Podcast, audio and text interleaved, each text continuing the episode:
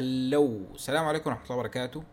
مرحبا بكم في الحلقة الثالثة من بودكاست أركشن. أركشن أول بودكاست سوداني يهتم بالعمارة. حلقة الليلة حتكون استكمالا للحلقة اللي فاتت من البودكاست واللي تكلمنا فيها عن كيف تأهل نفسك كمعماري. في الحلقة اللي فاتت اتكلمنا عن كيف تأهل نفسك في ثلاثة مسارات وظيفية. كيف تأهل نفسك في, مس... في المسار الأكاديمي أو آه تبقى أستاذ أو تدرس في المجال أو دكتور أو محاضر. وتكلمنا عن كيف تأهل نفسك للمسار آه أو مسار التصميم وكيف تأهل نفسك في مسار التنفيذ. تقدروا تسمعوا الحلقة اللي فاتت من خلال منصات البودكاست المختلفة زي Google Podcasts و Apple Podcasts والحلقة برضو متوفرة على الفيسبوك في شكل فيديو. دائما تقدروا تنضموا لنا live في الحلقة وتشاركوا في الحوار آه، من خلال الكلب هاوس. كل يوم خميس الساعة 12 بعد منتصف الليل بتوقيت السودان. طيب في حلقة الليلة نحن حنواصل الحديث عن كيف تأهل نفسك وحنتكلم عن كيف تأهل نفسك كمعماري في مجال الإظهار المعماري. في البداية حنتكلم عن أهمية المجال وبعدها كيف تأهل نفسك وبعدها كيف تخلي المجال ده مصدر دخل لك إذا كان في البلد اللي أنت عايش فيه آه، ما معترف بالمجال. كالعادة معاكم أنا رماح خالد ومعاي متحدثين مهند سعيد والأمين عثمان ومناع منصور. ونبدأ الحلقة بتاعتنا. نحن المفروض أول شيء نعرف الأهمية بتاعت ال- الإظهار المعماري قبل ما نعرف كيف تأهل نفسك والكلام ده لأنه يعني آه نحن ما ما خدت له قيمة أو أهمية لأنه عشان كده بنلقاه موجود عندنا في السوق. فأتوقع بالنسبة للناس بنحصر آه الإظهار المعماري دائما في شغل ك كمسار وظيفي يعني. يعني لما نسمع بزول بيشتغل إظهار معماري. معظم الناس بتمشي طوالي يعني أو تفكيرهم بيمشي طوالي لأنه الزول ده بيشتغل شغل بتاع طلبة مشاريع تخرج يعني. وفي ال- النظرة دي بنشوفها عند عند دكاترة واساتذه عندنا في الجامعة. لو أنت قلت لهم يا أخي أنا متخصص إظهار معماري بيتوقعك طوالي زول بتشتغل للطلبة وكده. فزي ما قلت أنت في المقدمة دي ال ال الإظهار مهم لكل الأطراف في المرحلة بتاعت التشييد سواء كانوا يعني مالك لأنه زي ما قلنا ما, ما عنده لغة الت- التواصل مع الناس ال- الفنيين اللي هم المعماريين وباقي المهندسين. ذلك عندهم لغة تواصل فنية اللي هي من عن طريق الخرط والمخططات وكده لكن بالنسبة له هو لا داير يشوف حاجة المبنى بتاعه حيكون عامل كيف في النهاية. آه، دي بالنسبة له دي اللغة اللي هو ممكن يكون بيستوعبها. حتى في في مراحل كثيرة بنلاحظ إنه لو أنت حاولت توري ال- المالك المشروع من خلال مثلا البرامج اللي بنشتغل بها التصميم وليكن أرشيكاد أو ريفت كثير الزول يعني بيلاقي صعوبة في إنه يوصل له إنه ده ده المبنى بتاعنا أو ده المبنى بتاعك ودي شكل الغرفة كده أو ده شكل المبنى من الخارج كده. آه يعني بالنسبة لنا لأنه درسنا مثلا سنين بتاعت جامعة وكده آه بتكون شايف ال- الرسمة اللي قدامك دي منطقية لكن بالنسبة للمالك ما منطقية هو داير يشوف حاجة زي ما بشوف في الواقع يعني ما توريه حاجة آه يعني بتكون كرتونية شوية كده اللي هو من ال viewport بتاعك أو من ال- البرنامج مباشرة. بعد ذاك آه، زي ما قلنا يعني دي, كده لغة التواصل بين المثلث التشييد اللي هو المالك والمقابل والإستشاري. آه ب- بيهمنا طبعا المالك إنه يكون فاهم مشروعه ده عامل كيف؟ لأنه حتقلل لنا خسائر زي ما قلت. و وحتقلل تكاليف كتير يعني. بعد ذاك بالنسبة للي بيحصل في الدول دول العالم الأول آه مثلا الإمارات في واحدة من الإمارات مثلا بيكون فيها آه حتى تصديق الخرط بقى بيتطلب إنه يكون في renders في 3D views يعني. آه ونلقى إنه ما 3D views بس لأنه بي- بيراعوا لحاجة اسمها ال- التناسق العمراني. فبيطلبوا منك يكون عندك render ليلي و render نهاري عشان يشوفوا المبنى بتاعك ده في. في المحيط بتاعه حيكون شكله كيف بالليل. يعني بالإضاءة بتاعته بكل التفاصيل دي. ف يعني نحن زي ما قلنا لأنه ما عارفين قيمة الحاجة دي ما مدينا اهتمام. آه السؤال اللي بيطرح نفسه هل المجال ده يستاهل إنه يكون تخصص قائم بذاته ولا هو زي بروسيس صغير كده الزول ممكن يعمله تبع التصميم بتاعه؟ أتوقع لو لو بدينا نجاوب على السؤال ده وقدرنا نعرف إنه هل هو مهم ولا لا بعد ذاك حنقدر يعني آه، ناخد انتباه الناس وبعد ذاك نشرح لهم كيف تأهل نفسك. رأيك شنو يا مثلا آه، مناع؟ يعني مثلا يكون لأنه قبل كده تناقشت في الحاجة دي. أيوه قول قول يا لمين طيب آه، إن شاء الله بس صوتي واضح يا رب قبل ما أتكلم. صوتي واضح؟ شوية كده بعيد أتوقع من السماعة. لو فصلتها وشغلتها تاني. في المسافة دي طيب. ممكن لمين تتكلم؟ طيب طيب آه يعني أغلب المعماريين أو الناس اللي بيكونوا في المجال بتاعنا بيكون فاهمين إنه الاظهار المعماري دي هو زي تكه كده بيعملها أو حاجة سحرية أو عصا سحرية. سواء معماريين أو يعني ملاك أو شركات. يعني دول ما عنده دراية بالحاجات اللي بتتعمل فبيقوم بيتعامل معك كأنه الحاجة دي حاجة سحرية. أنت بتتعلمها في course بتاع مثلا أسبوع أو كده وبعد ذاك خلاص أنت المفروض تكون بقيت محيط يعني عندك دراية بكل التفاصيل اللي المفروض تعملها في موضوع الاظهار أو والله كلا يعني فعلا الحاجة دي بنشوفها حتى في شكل الإعلانات بتاعت ال courseات. إنه يا أخي تعلم ال Max في ما اعرف لك ثلاثة يوم. أو تعلم آه، يعني تلقى في إعلان ل course بتاع Max عبارة عن سبعة عشرة 12 محاضرة يقول لك الكورس الاحترافي في شنو كده. ويكون عدد المحاضرات محدود كده بالطريقة دي. فنحن ما بنتوقع إنه ممكن تتعلم في الفترة البسيطة دي يعني. إنه تكون بجد طيب. تطلع بمستوى احترافي ولا كده. رماح الله صوتي واضح. والله يا أخي للأسف لسه نفس ال... لكن بعيد شوية كده. آه لكن ممكن تتكلم يعني؟ طيب إذا عليت صوتي كده بكون أحسن شوية. والله للأسف سيء. الصوت كحب اتكلم طيب، اتكلم. رماح ان شاء الله كويس. أيوه كده كده ممتازه أيوه من قبل وين تمام تمام. طيب يا رماح أنت قبل شوية سألت سؤال آه، هل إنه الموضوع ده يكون مسار وظيفي أو هو. أنا والله يا رماح أفتكر إنه الفصل في في الموضوع ده أنت بتتكلم عن جانب من الإظهار المعماري. هو جزء منه إذا أنت دار تفصل لكن الإظهار المعماري ده ممكن أقول لك هو هو المعمار ذاته. يعني أنت ليه تفصل؟ إنه هل هل ال design ده عبارة عن plans وخلاص؟ لا لا ما plans وخلاص أو ما ما مخططات يعني. ال design ده فيه فيه ال sense فيه فيه جزء بتاع ال art فيه جزء بتاع ال creation الحاجة دي ما بتظهر الا بالاظهار المعماري يعني. آه، مهندس معماري بيشتغل أرهب خرط في الدنيا دي ما عندها أي معنى لأنه هو ما عارف شكل ال elevation حقته عاملة كيف مش عاملة كيف ك drawing أو ك dimensions عاملة كيف ك... ك... بتدي إحساس شنو؟ إنه الزول المتلقي أو المتفرج أو الزول ال client حي... يعني حيجيه إحساس شنو؟ فأنا ما بشوف إنه الموضوع ده المفروض يتفصل يعني يا رماح أو يكون كده حاجة. قيمه بذاتها يعني. المفروض الموضوع ده هو المعمار طيب. ذاته. طيب يا من أنا أوريك الفصل بيجي وين. آه غالبا المجالات دي يعني مثلا زي زمان بيقول لك إنه مثلا آه، دافينشي ولا منو كان فنان ونحات ورسام واي حاجة بيعمل له سبعة ثمانية تخصصات مع بعض. فبعد شوية الناس وصلت لحاجة إنه لا لا والله يا أخي الطب ده المفروض نفصله عن الهندسة. قاموا فصلوا الطب عملوا حاجة براها. لأنه شنو؟ لأنه بقى في آه، كمية من الحاجات اللي بيعملها ممكن تكمل يومك في إنك تعمل في حاجة. يومك شنو؟ أسبوعك شهرك في حاجة معينة. ف قاموا قسموها. قالوا لا لا المعماري براه والبتاع الطب براه بعد شوية لقوا المعمار زادوا لا والله يا أخي ما ما براه المفروض نقسم نعمل إنشائي ومعماري وكده. قاموا قسموهم. فبيكون إنه حجم المهام صعبه لزول يعملها براه أو حتاخذ منه زمن طويل. فأنا عشان يعني أسلم خرطة بالتفاصيل الكثيره دي فهتحتاج مني آه شهرين ثلاثة لكن لو بقى في زول متخصص وممكن ما يطلع بالجودة الكاملة. حيطلع لك بجودة ممكن تكون تعبانة لأنه الزول ده بيكون شغال حرفيا هو جوكر بيشتغل التصميم والانشائي والمعماري زي عندنا هنا في السوق يعني. هنا عندنا ممكن المعماري يشتغل الانشائي ويمشي يوقف. وهو مستعجل يعني ذاته في نفس الوقت عشان التنفيذ. حرفيا مستعجل ذاته في نفس الوقت. أي بيكون مستعجل يقول لك إحنا بدينا في القواعد قبل الخرطة تطلع وحاجات كده غريبة المهم تحصل.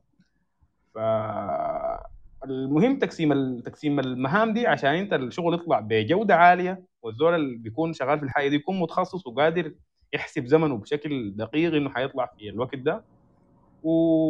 ويعني الجودة والسرعة. فبيقوم بيقسموا. ده التقسيم اللي والله- حصل يعني. والله يعني أمين آه أي- أنا أنا معاك معاك نوعا ما في كلامك. لكن إذا هم ماشيين بالاستعجال وماشيين بالسرعة دي هل هم معناه هم صح يعني إحنا المفروض نقوم نواكب ال... ال... ال... يعني هم بيرفكت يعني إحنا المفروض بعد نمشي المجالات على على إنهم بيشتغلوا القواعد قبل ما يصدقوا الخطا لا لا لا, لا لا. قطع شك إنه ده ما هو ده ما حاجة مقنعة لإنه ال- المثال ده يا إنه مناع ال- ال- الموضوع ده يكون هو حاجة مفصولة. أنا والله يا يا, يا أمين أشوف إنه موضوع ال- موضوع الفصل ده يا, يا رماح صراحة. أها. أنا صوتي بيصل متأخر تقريبا.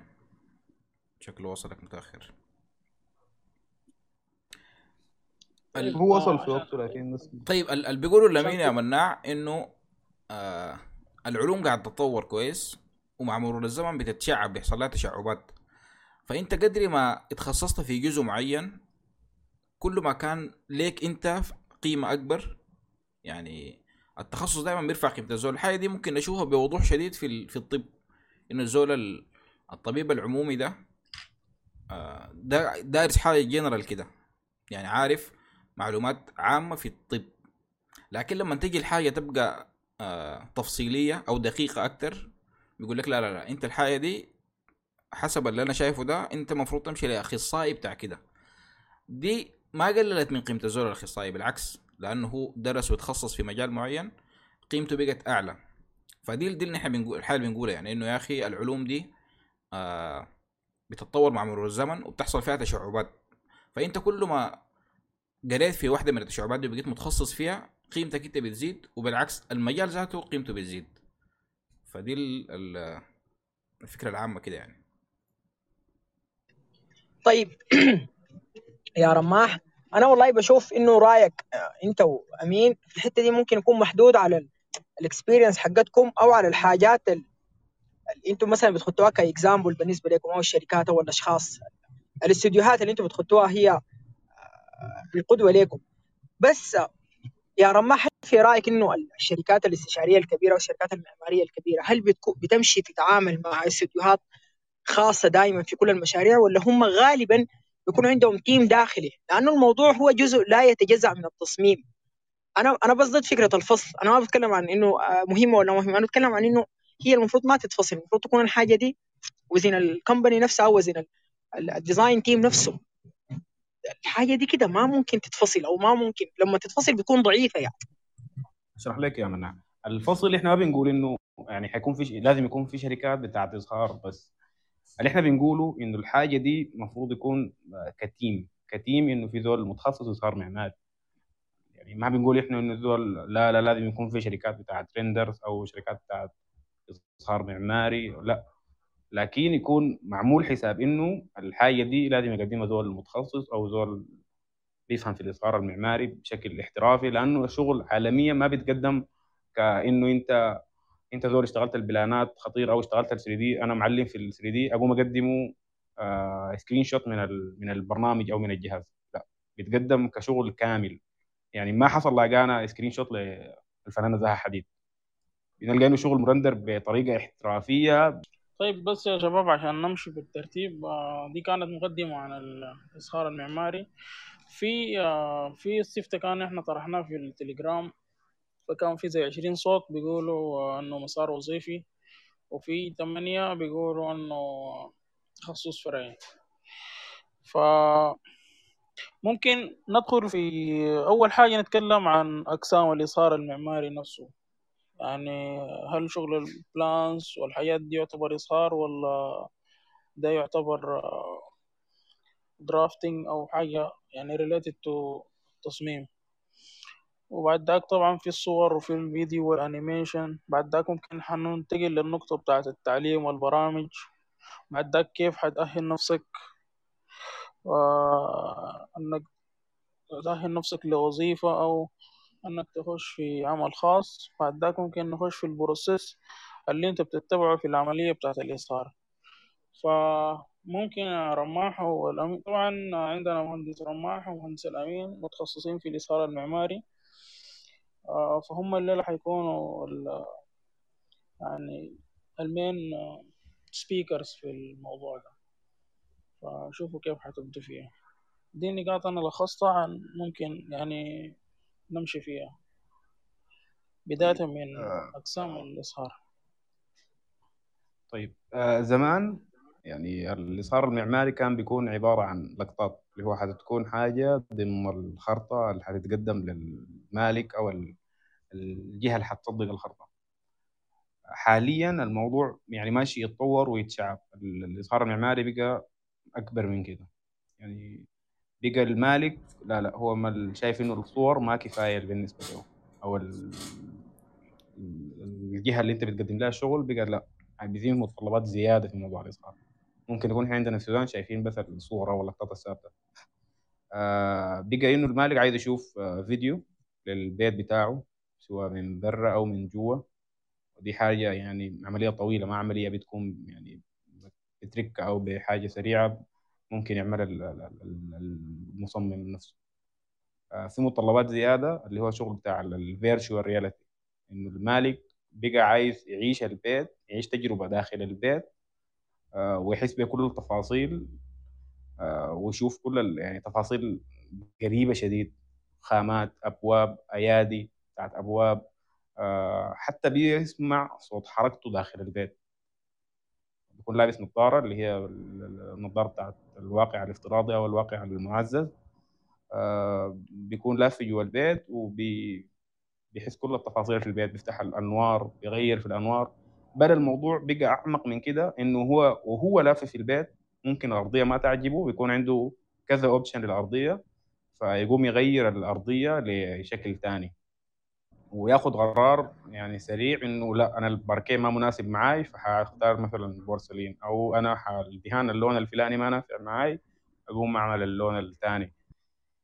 ده بالنسبة للواقع الافتراضي. في حاجة ثانية اللي هي الواقع المعزز دي كمان مشت فيها موضوع. في شركات آه، عالمية لقت إنه تشتغل بالواقع المعزز. الواقع المعزز شنو؟ هو عبارة عن إنك أنت بتوجه الكاميرا بتاع التلفون أو ال- الجهاز اللي أنت شايله تجاه زاوية من البيت أو الفراغ اللي أنت قاعد فيه وبيظهر لك الاوبجكت أو ال- ال- ال- الحاجة المنتج المقدمة الشركة سواء كان مروحة لمبة كنبة. فإيكيا حاليا شركة بتاعت أساسات آه، بتسوق لمنتجاتها بالشكل ده. أنت بتمشي البيت تمشي الزاوية تحت البيت بتوجه الكاميرا تجاه الزاوية اللي أنت عايز تاخد فيها الكنبة بتاعتك وبتظهر لك الصورة بالكنبة اللي انت اخترتها بالمقاسات حقتها الحقيقية في نفس ال... في نفس البيت. فالموضوع بقى يعني بحر ممكن أقول ما له نهاية أو نهايته بعيدة. فإحنا بنكون هسه شايفين ال... شايفين الإظهار المعماري عندنا في السودان مقتصر على موضوع الصور. لا الموضوع بقى أكبر من كده. زي ما قال. مناع يا لمين؟ ممكن.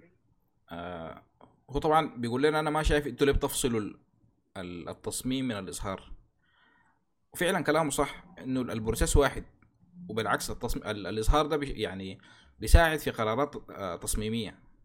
أنت ممكن في قرار تتخذه بعد ما تشوف ال- الرندر بتاعه. يعني تكون بتقول يا أخي والله الفكرة دي أنا ما قادر أتخيلها حتكون ظابطة ما ظابطة. خليك من ال- المالك اللي نحن بنقول إنه دي لغة ال- ال- التواصل معه. لا حتى نحن كمعماريين مثلا في قرارات تصميمية ما بنقدر نتخذها إلا نشوف الحاجة دي إحنا ذاتنا. لأنه آه، فكرتك ما بتكتمل بمجرد إنها في في خيالك يعني. يا سلام عليك يا رماح يا سلام عليك. أيوه أنا أتوقع فهمت انت قاصد شنو. ففعلا دي الحاجة اللي إحنا بنقولها يعني إنه زي ما قال لمين في المقدمة إنه ضربت حيقلل محل الجرح بتاع مناع زي ما قال آه، لمين في المقدمة إنه آه، إنه حيقلل لنا تكاليف التكاليف اللي قالها دي بسبب إنه في سوء تفاهم حيحصل بين ال ال الرؤية بتاعت المالك أو الحاجة اللي هو شايفها خدتها في باله وبين الرؤية بتاعت المصمم لأنه لو أنا ونست ال- المالك قلت له يا أخي والله أنا حاعمل لك وحسوي لك وكده وجا بعدين بعد التنفيذ بيتصدم غالبا يعني يقول لك يا أخي ده شنو ده؟ أنت ما قلت حتعمل لي؟ ده شنو اللي عملته ده؟ أنا ما كنت قايل كده. ففي اللحظة دي بيكون آه في مشكلة حصلت إنه الرؤى ما كانت واحدة. بكل بساطة حيقول لك يا أخي والله معلش يا أخي كسر الحياة اللي عملتها دي. هاي أنا لنا. آه. يعني آه، حرفيا حصلت لي الحاجة دي آه، كنت شغال في شركة بعد يعني بعد تخرج طوالي فكان في المالك هي يعني ذولا ما من ما في السودان ما قاعدة في السودان فكان يعني الشركة بيحكوا لها إنه يا أخي حنعمل لكي في الغرف كرانيش وفي الهول يعني شغل الجبس كان بيتناقشوا في شغل الجبس. حنعمل لك في الهول صناديق. فهي بك يعني بسرعة كان جواب جوابها بشكل سريع كده. تمام خلاص أبدو. مية مية صناديق وكرا- و- وكرانيس لما أجي السودان حاشوف أي صناديق وكرانيش. فهي جات آه، كان في دولة عربية. لما جات آه، اتفاجأت بإنه اللي هي ما اخذت في يعني ما ما اخذت في بالي إنه الكرانيش دي هي نفس الحاجة اللي عندها في بيتها في السعودية. ده شنو اللي عملتوا لي شغل السعودية ده؟ ف... فكان صدمه بالنسبة لا، شغل للشركة. ما قلنا لك حنشتغل كرانيش. ضرب حقيقة لا لا ما هو شغل يعني شغل كان عندها في بيتها ما قصدي شغل السعودية العامة يعني. السعودية بتشتغل شغل يعني عظيم. فكان زي الشكل اللي حصلت يعني والناس اتفاعلت إنه ده شنو ده. المدير المصدوم إنه يا أخي إحنا ما كلمناك قلنا لك حنشتغل كرانيش أنا بتذكر يا في القصة دي؟ في البتاع. الجزء اللي كان أنا ما أعرف هو صناديق ولا كرانيش لكن مين واحد منهم كان شافته يعني. في في فراغ واحد هي شافته ويعني قالت خلاص ميم يعني أنا موافقة على ال- الفراغ ده ونفذوا لي زي ما هو. باقي الفراغات قالوا لا ما خلاص يعني ده بقي كان حنعمل لك واحدة من ديل برضو أنا ما أعرف هي كرانيش ولا صناديق لكن مين واحدة منهم. يعني ف- لكم لكم أن تتخيلوا إنه هي شافت الصناديق وافقت عليها وما دام كان حيشتغلوا كرانيش فكان ما عايزين يشتغلوا لها إظهار معماري. أنا كنت ماسك الشغل بتاع ال render للبولات فهي شافت الصناديق وافقت عليها وما كان عندها مشكلة فيها. لكن لما الموضوع يتحول وبقى على كرانيش في الغرف كانت الصدمة وهي حاجة رافضاها تماما يعني. عندها في بيتها هناك في الدولة اللي فيها كان دي مشكلة يعني. يعني يا الأمين ممكن نقول ممكن نقول إنه الاظهار المعماري ممكن يكون مبرئ للذمة حتى. يعني آه صح؟ يعني ال- ال- ال- المقاول هو ذاته ممكن أنا تعاملت مع مقاول هو كان بيلجأ لل- للتصميم المعماري عشان يبرئ ذمته إنه دي الحاجة ال- يعني بياخد بياخد للعميل. approval من الاستشاري. أيوه بياخد approval من الاستشاري هو contractor بيقول له إنه حأعمل لك مثلا واجهة بتاعت بنوك كانت إنه إحنا هشتغل لك الواجهة كده. بياخد approve عليها وبينفذها زي ما هي. قال لي عشان أنا مرات بيجوا بيعودوني حاجات وبتخسرني قروش نظرا لتأخير الزمن نظرا لتأخير ال material عشان المضاعفات الثانية بتاعت ال construction دي. فالإظهار المعماري ممكن برضه يكون. مبرئ للذمة. تقول لي يا زول أنا وريتك صح؟ أنا من البداية وريتك. يعني تاني ما ما عندك معي كلام. مبرئ مبرئ شديد. طيب أنا يا شباب. يعني هنا طيب اخوانا أنا. داير اخذ لي طيب فاصل صغير كده. اطلب من. النا... دقيقة الأمين بس. الشباب اللي معانا يا ريت آه أنا عملت بس مباشر في الفيسبوك من يعني طول لو خمس دقائق ولا حاجة زي دي. فيا ريت بس لو تاخدوا دقيقتين من وقتكم وتعملوا share عشان يصل لأكبر عدد من الناس. لو في ناس صاحيين يعني. آه قول يا الأمين معلش. آه، ال- داير أقوله إنه إحنا في السودان آه، قاعد نستبعد موضوع الاستشاري أو الزول اللي بيكون في النص بين المالك والمقاول فبنستبعده في المشاريع الصغيرة يعني أيوه. في المشاريع الصغيره هاي. المشاريع ما اغلب المشاريع قاعد تكون يعني بيوت دي الحياة المستهلكة هنا. فبنقوم نجنبه بس إنه حتكون دخل لي تكاليف زيادة والتكاليف اللي عندنا أصلا بتكون محدودة يعني بالنسبة للمالك. فبيكون إنه ال- الاستشاري ده وظيفته إنه يقرا الخرطة وينفذها بنفس الطريقة. ف لكن لما نستبعده من القصة دي فالمالك ما بيكون قادر ياخذ قرار يعني ما بيكون هو عارف أصلا الحاجة دي كيف. فواحدة من الحاجات اللي ممكن يعني تخلي المالك ياخذ يعني يعرفوا بيعملوا له في شنو أصلا؟ آه الاظهار هو حيكون قادر يحكم ويساعد وياخذ قرار ويقول لل- للزول اللي بينفذ انه دي الحاجة دي أنا ما ما شفتها بالشكل ده أو ما يعني إذا كان كنبة أو إذا كان جبس أو كده يقدر يعرف إن الحاجة دي حصل فيها انحراف يعني ومشت لاتجاه ثاني أيوه يعني على الأقل بيقدر يقارن ال- الحاجة في أرض الواقع مع الصورة اللي شافها. اتفضل يا آه. مهند كنت عايز تقول حاجة تقريبا. لا آه، أنا كنت عايز أقول لك وأن البروسيس إحنا هنا عندنا بيحصل كالآتي. يعني بعد ما المالك في الأول بيجيب متطلباته وبتعمل له التقسيم المعماري آه، بيتعمل بعد كده ال 3D ال styling لل 3D بحيث أنه يشوفوا توجهه عايز شنو. يعني آه، كلاسيك والله عايز يمشي في حاجة modern الكلام ده على المستوى الداخلي والخارجي حتى المعماري وال interior فلازم لازم حتى ياخد approval بعد كده يدخلوا في المخططات التنفيذية والتنفيذ. فالحاجة دي بتسهل إنه يعني ال material selection بتكون واضحة. آه، بتقدر تختار موادك بسهولة بتطلع كمياتها بتطلع ال purchase order بتاعتك. طبعا يعني آه، أتوقع ممكن تكلفتك. ممكن بداية الفكرة تكون. من المالك نفسه عنده reference جايبها صور مثلا عايز زيها زي ما بيقولوا أو عنده فكرة لشكل. التصميم بشكل عام كيف أو أنت ذاتك تجهز له في البداية زي ما قلت reference لأنه يا أخي ده style معين ودي أشكال تصميم ممكن تكون مناسبة وهو بعد ذاك بيبدأ يعني يختار واحد من الاتجاهات صح؟ أيوه أيوه هو مجرد ما يجي طبعا بيجي بمتطلباته ك... للتقسيم المعماري تمام بعد كده حسب التوجه يا إما كان هو عنده حاجة معينة في في راسه عنده قصر كلاسيك كده عنده حاجة معينة عايز يشتغل زيها. بت...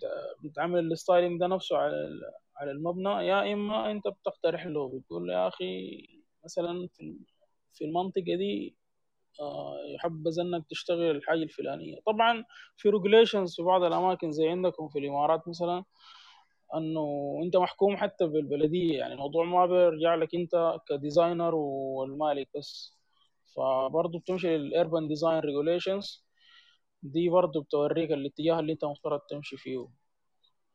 ف بعتقد انه يعني الموضوع اكبر من بالنسبة لي أنا اكبر من انه تخصص فرعي. يعني تخصص كامل يعني الموضوع ما مجرد انه انت بتحط مبنى 3 D كده وتعمل renders لا الموضوع عشان تطلع بكفاءة في process يعني كبيرة جدا. إحنا ممكن لقدام شوية ندخل ن deep فيها. اللي هو عشان تطلع شغل proper آه، في modeling في خامات في إضاءات في حاجات. ف...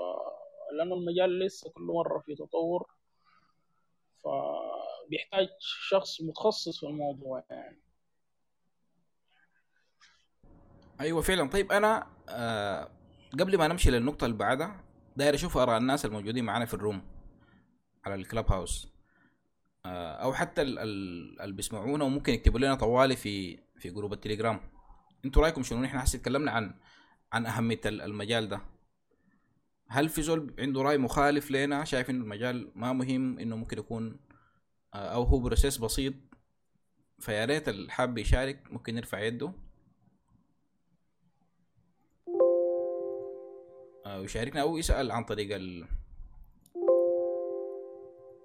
جروب التليجرام. ال- الزول الحاسس إنه ال- الإظهار المعماري أضاف لشغله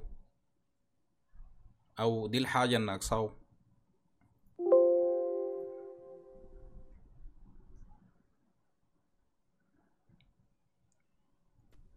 ال- الناس اللي تحت بيسمعونا ممكن ترفع يدك و تتواصل معنا.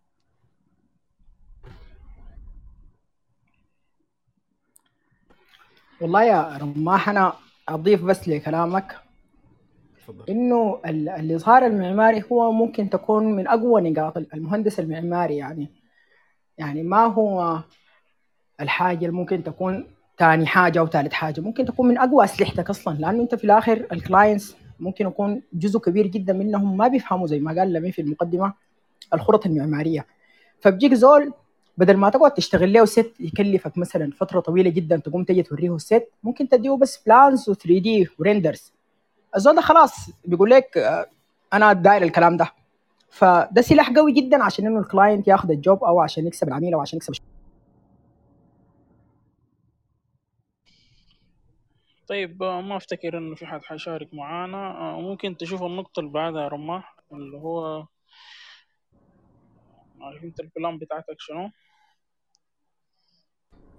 طيب آه أنا يعني أتمنى إنه نكون إحنا اتفقنا أو أتوقع نكون اتفقنا على إنه ال- الإظهار ده واحد من ال ال ال المراحل المهمة في ال process بتاع التصميم. وحيساعدنا في حاجات كثيره آه واحدة من الأمثلة برضو اللي قالها لمين شركات التطوير العقاري مثلا.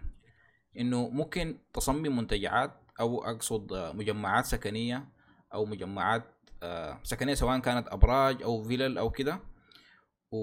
وتقدر تبيعها أو حتى مكاتب وتقدر تبيعها قبل ما تبدأ التنفيذ بس من خلال صور بتاع 3 دي تلقى إنه عملوا كتالوجات كاملة فيها آه، أشكال المباني من الخارج أشكال الشقق حتى التصميم الداخلي ليها كل التفاصيل ويبيعوا لك حاجة زي ما بيقولوا سمك في موية يعني هو طبعا المثل ما مناسب في الحتة دي لكن أنا بقصد إنه مساحة أرض فاضية ممكن يبدوا يبيعوا ال- الفراغات دي أو المنشأ المباني دي قبل ما تتنفذ.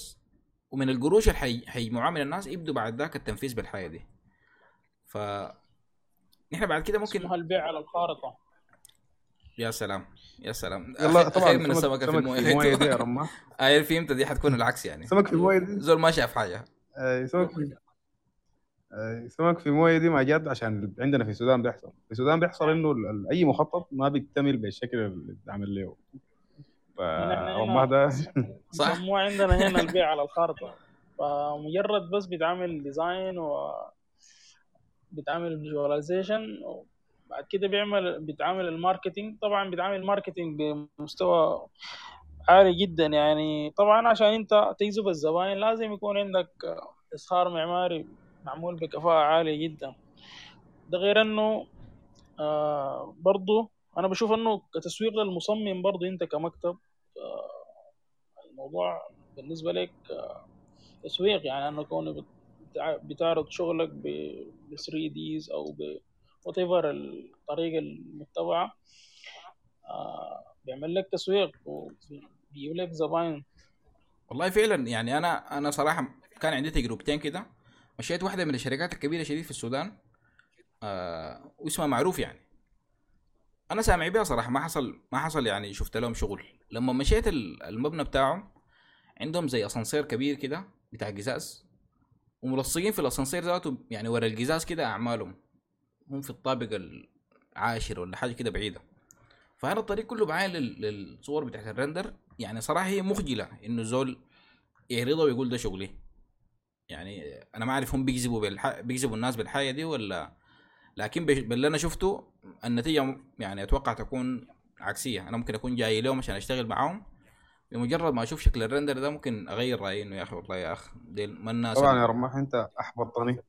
أنت ماشي لهم ولا شنو ناس الأسانسير الزجاجي حطني في القصة. أنا ما الفكرة عجبتني إنه أسانسير وأنت تكون متابع في أعمالهم لحد ما تصلهم فوق. عشت حلم وردي وقايل القصة حتكون يعني- نهايتها سعيده الأسانسير ده حقهم برام يا رماح ما حقهم برام للأسف. لكن هم عندهم وزن في المفروض ما يلصقوا أي حاجة. وممكن ممكن عندنا شوية موضوع الإظهار ده الناس ما بتركز فيه بس حاليا ال clients بيجوا عندهم maturity عالية في, في الموضوع ده. يعني إحنا انت عارف إحنا هنا عندنا زباين نوع اللي بيقول لك لا الخامة دي آه، عايز مثلا تفتحها تغمقها فالموضوع طبعا يعني ما مجرد إنه صورة وخلاص. بالضبط كلامك ده أنا كان عندي تجربة برضو. آه اشتغلنا لعميل كده فراغ داخلي في السعودية. آه كان معترض على إنه الكرسي ظهره مايل لورا مايل لورا شوية يعني. يعني قال لي بيغالط فينا إنه يا أخي الكرسي ده ما مريح. ونحن أصلا طبعا ما شغالين معاه مباشر. في مهندس كان في آه، سوداني هناك في السعودية هو ماسك المشروع. ونحن كنا third party زي ما بيقولوا يعني. فكان في نقاش مع مع العميل بهناك إنه أو العميل زعلان إنه الكرسي ده ما حيكون مريح في القعاد. نحن بنتكلم عن تخيل استقبال بتاع فندق كده. وأنا بقول له يا عليك الله ما تجيب لي أي كرسي يعني أنا مالي ومال الكرسي ما مريح. الكلام اللي أنت بتقول فيه ده. دي دي حتدخلنا برضه بعدين النقطة أنا حضيفها عندي هنا إنه يعني هل أنت هتشتغل ال visualization بتاعك بناء على حاجات selected ولا هتشتغل على blocks آه نحن هنا الصراحة شفت بنعاني من الموضوع ده معاناة رهيبة والله يا رماح يعني أنت بتحتاج كل حاجة تعملها زي ما ممكن تتعمل. ما تعمل حاجة بعدين تقول ما حقدر أجيبه ولا كده.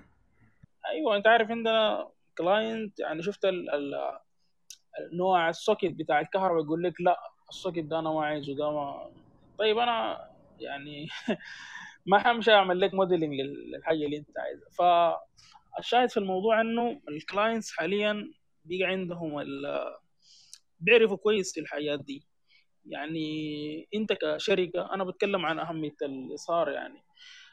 أنت كشركة أو مكتب إذا ما عندك الكادر أو ال third party اللي أنت ممكن تتعاقد معه يعمل لك visualization محترم آه، يعني ممكن very soon سمعتك تكون يعني في خطر لأنه حاليا الناس بتمشي على على التسويق أكتر. يعني هنا كمان بعدين ممكن نشوف برضو موضوع التسويق في الحاجة دي.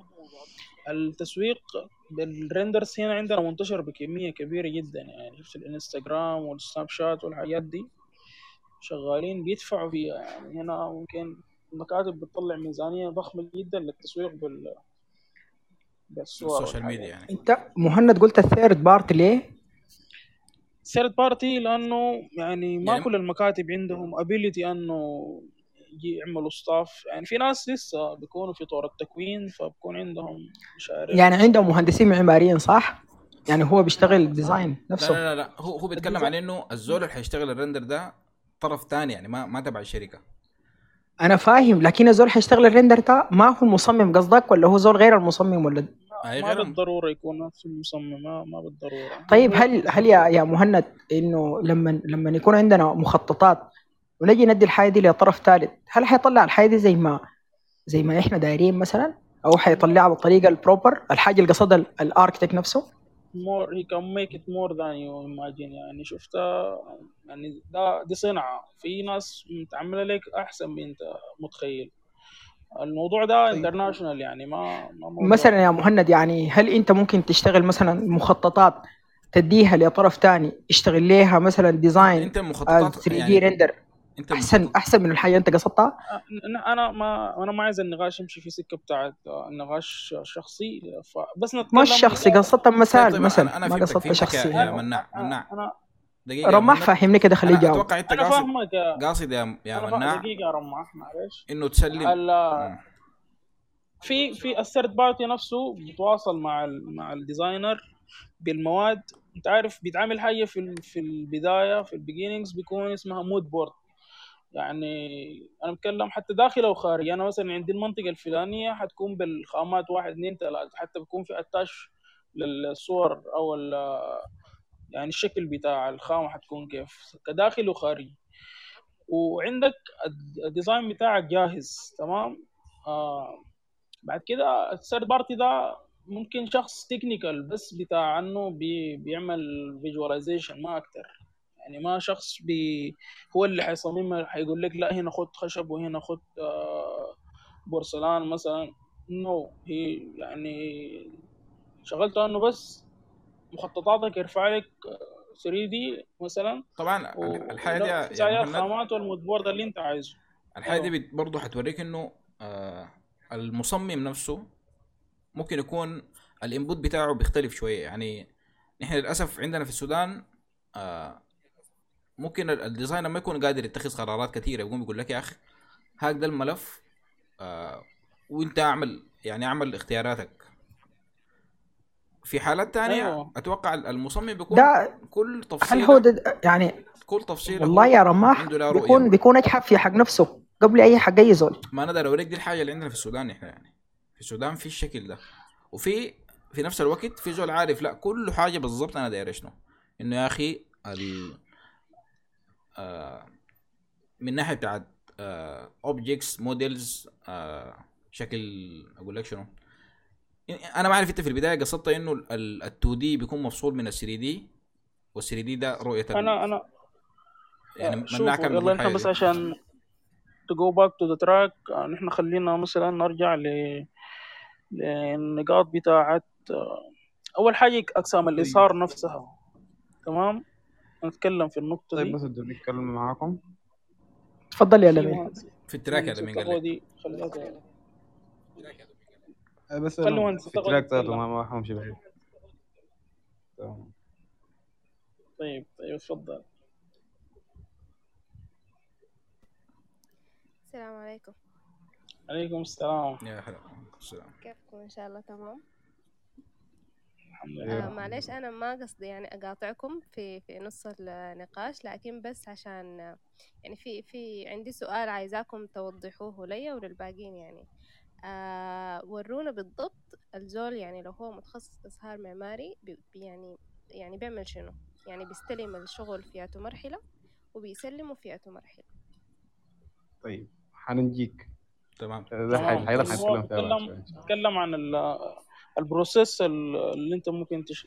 تتبعه في في عملية الإظهار نفسه. طيب آه، دي النقطة أخلي ال- الجاية اللمين يقول كلامه وممكن يعني في أنا حاطط brief هنا حاط من ضمن ال process دي. إن شاء الله حن... حنجاوب عليها. أوكي تمام. خليك معانا فوق هنا برضه طيب إذا عندك آه إحنا إحنا يعني أظن لي آه بنحمل ال- ال- المعماري يعني أعمال كثيرة شديد. إنه بنكون آه كشركات أو كده آه بنحاول نضغط على المعماري إنه يطلع كل حاجة في حين إنه السوق أو الملاك بيقوا متطورين أكثر من الشركات اللي عندنا. أغلب الشركات بتكون معتمدة على إنه ال 2 دي ويتصدق وخلاص ويمشي يتنفس طوالي. في حين المالك بقى متطور وعنده متطلبات زيادة والحاجات اللي بنقدمها له كشركات ما مشبعة بالنسبة له ما مقنعة. فبنقوم نضغط على ال- الموظف أو المهندس إنه لا لا أنت المفروض آه، تتعلم ولا تتطور لأنك أنت كده كده كده كده.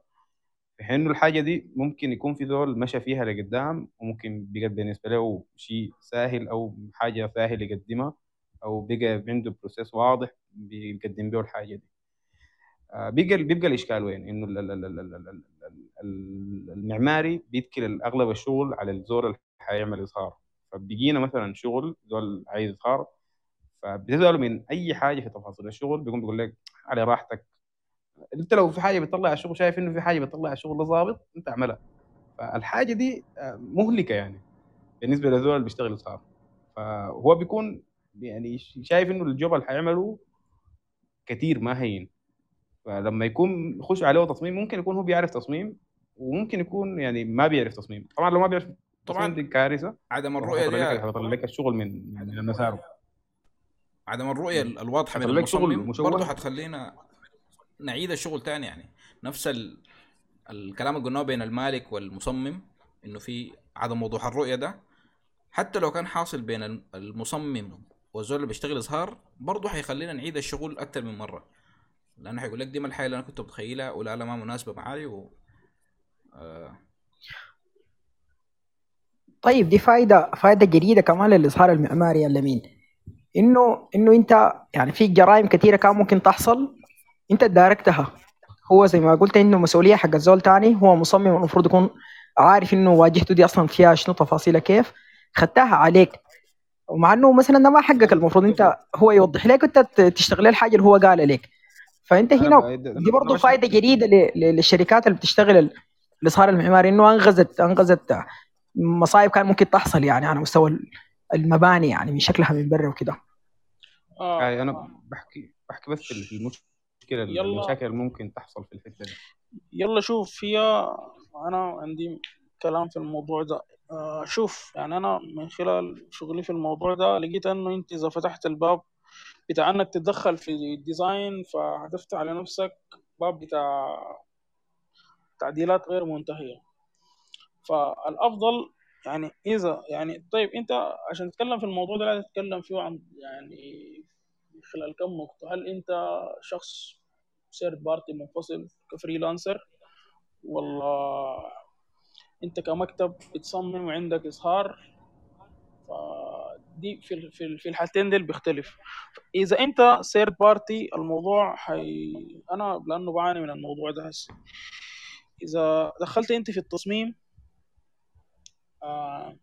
المالك أو المصمم آه حيتعبوك جدا. طيب آه أعمل لي الخيار ده. لا معلش لو جربنا كده لو كبرنا حجم البلاطات مثلا لو فانت عشان عشان تتحاشى المشاكل دي أنت من الأول يعني تحاول إنه يا إما يكون في الكونتراكت أو الاتفاق ما بينك وبينهم إنه في عندك مقابل قصاد ال- أنت حتدخل في ال design يا إما تبعد من وجع الراس ده عشان ما تدخل نفسك في في في تفاصيل لأنه أنت في الآخر ك visualizer ال task بتاعك أنه تطلع visualization للمبنى يعني ما ما مهمتك أنه تخش في ال design إذا أنت بتتكلم عنها بمنظور بتاع business لأنه أنت لو جاك شغل تاني بالتأكيد ده لك يعني تأخير ده ده بيقودنا لأنه الموضوع ده جزء كبير جدا من ال design يا محمد صح؟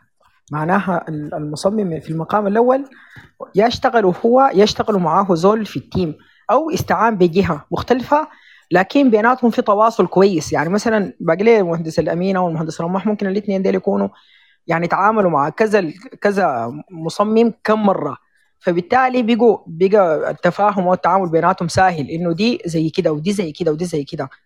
يعني هنا المصمم ما طلع يعني ال third party أو الزول الثاني شغال ما طلع من برا الفكرة حقت المصمم. ما صح؟ عندي مانع في الموضوع ده لكن أنا قصدي لك أنت يعني دي ال trick إذا أنت عايز مثلا تشتغل يعني من خلال خبرتي أنا في الموضوع إنه أنت إذا دخلت نفسك في في في, في التعديلات في التصميم وكذا واختيار المواد بتضيع زمن طبعا يا, إذا أنت بيجي لك شغل يا مهند الحاجة بتلاحظ لها من أول مرحلة. العبارة دي بنسمعها طوال انه العميل يقول لك يا أخي اللي هو المصمم يقول لك يا أخي أنا قطعت شوط كبير جدا في التصميم. أول التصميم أصلا جاهز بس أنا عايز إضاءة كده وخامات والموضوع انتهى يعني. فأنت بتكون متوقع شكل ملف معين إنه يا أخي آه حيسلمك له بأي صيغة كانت هي شنو؟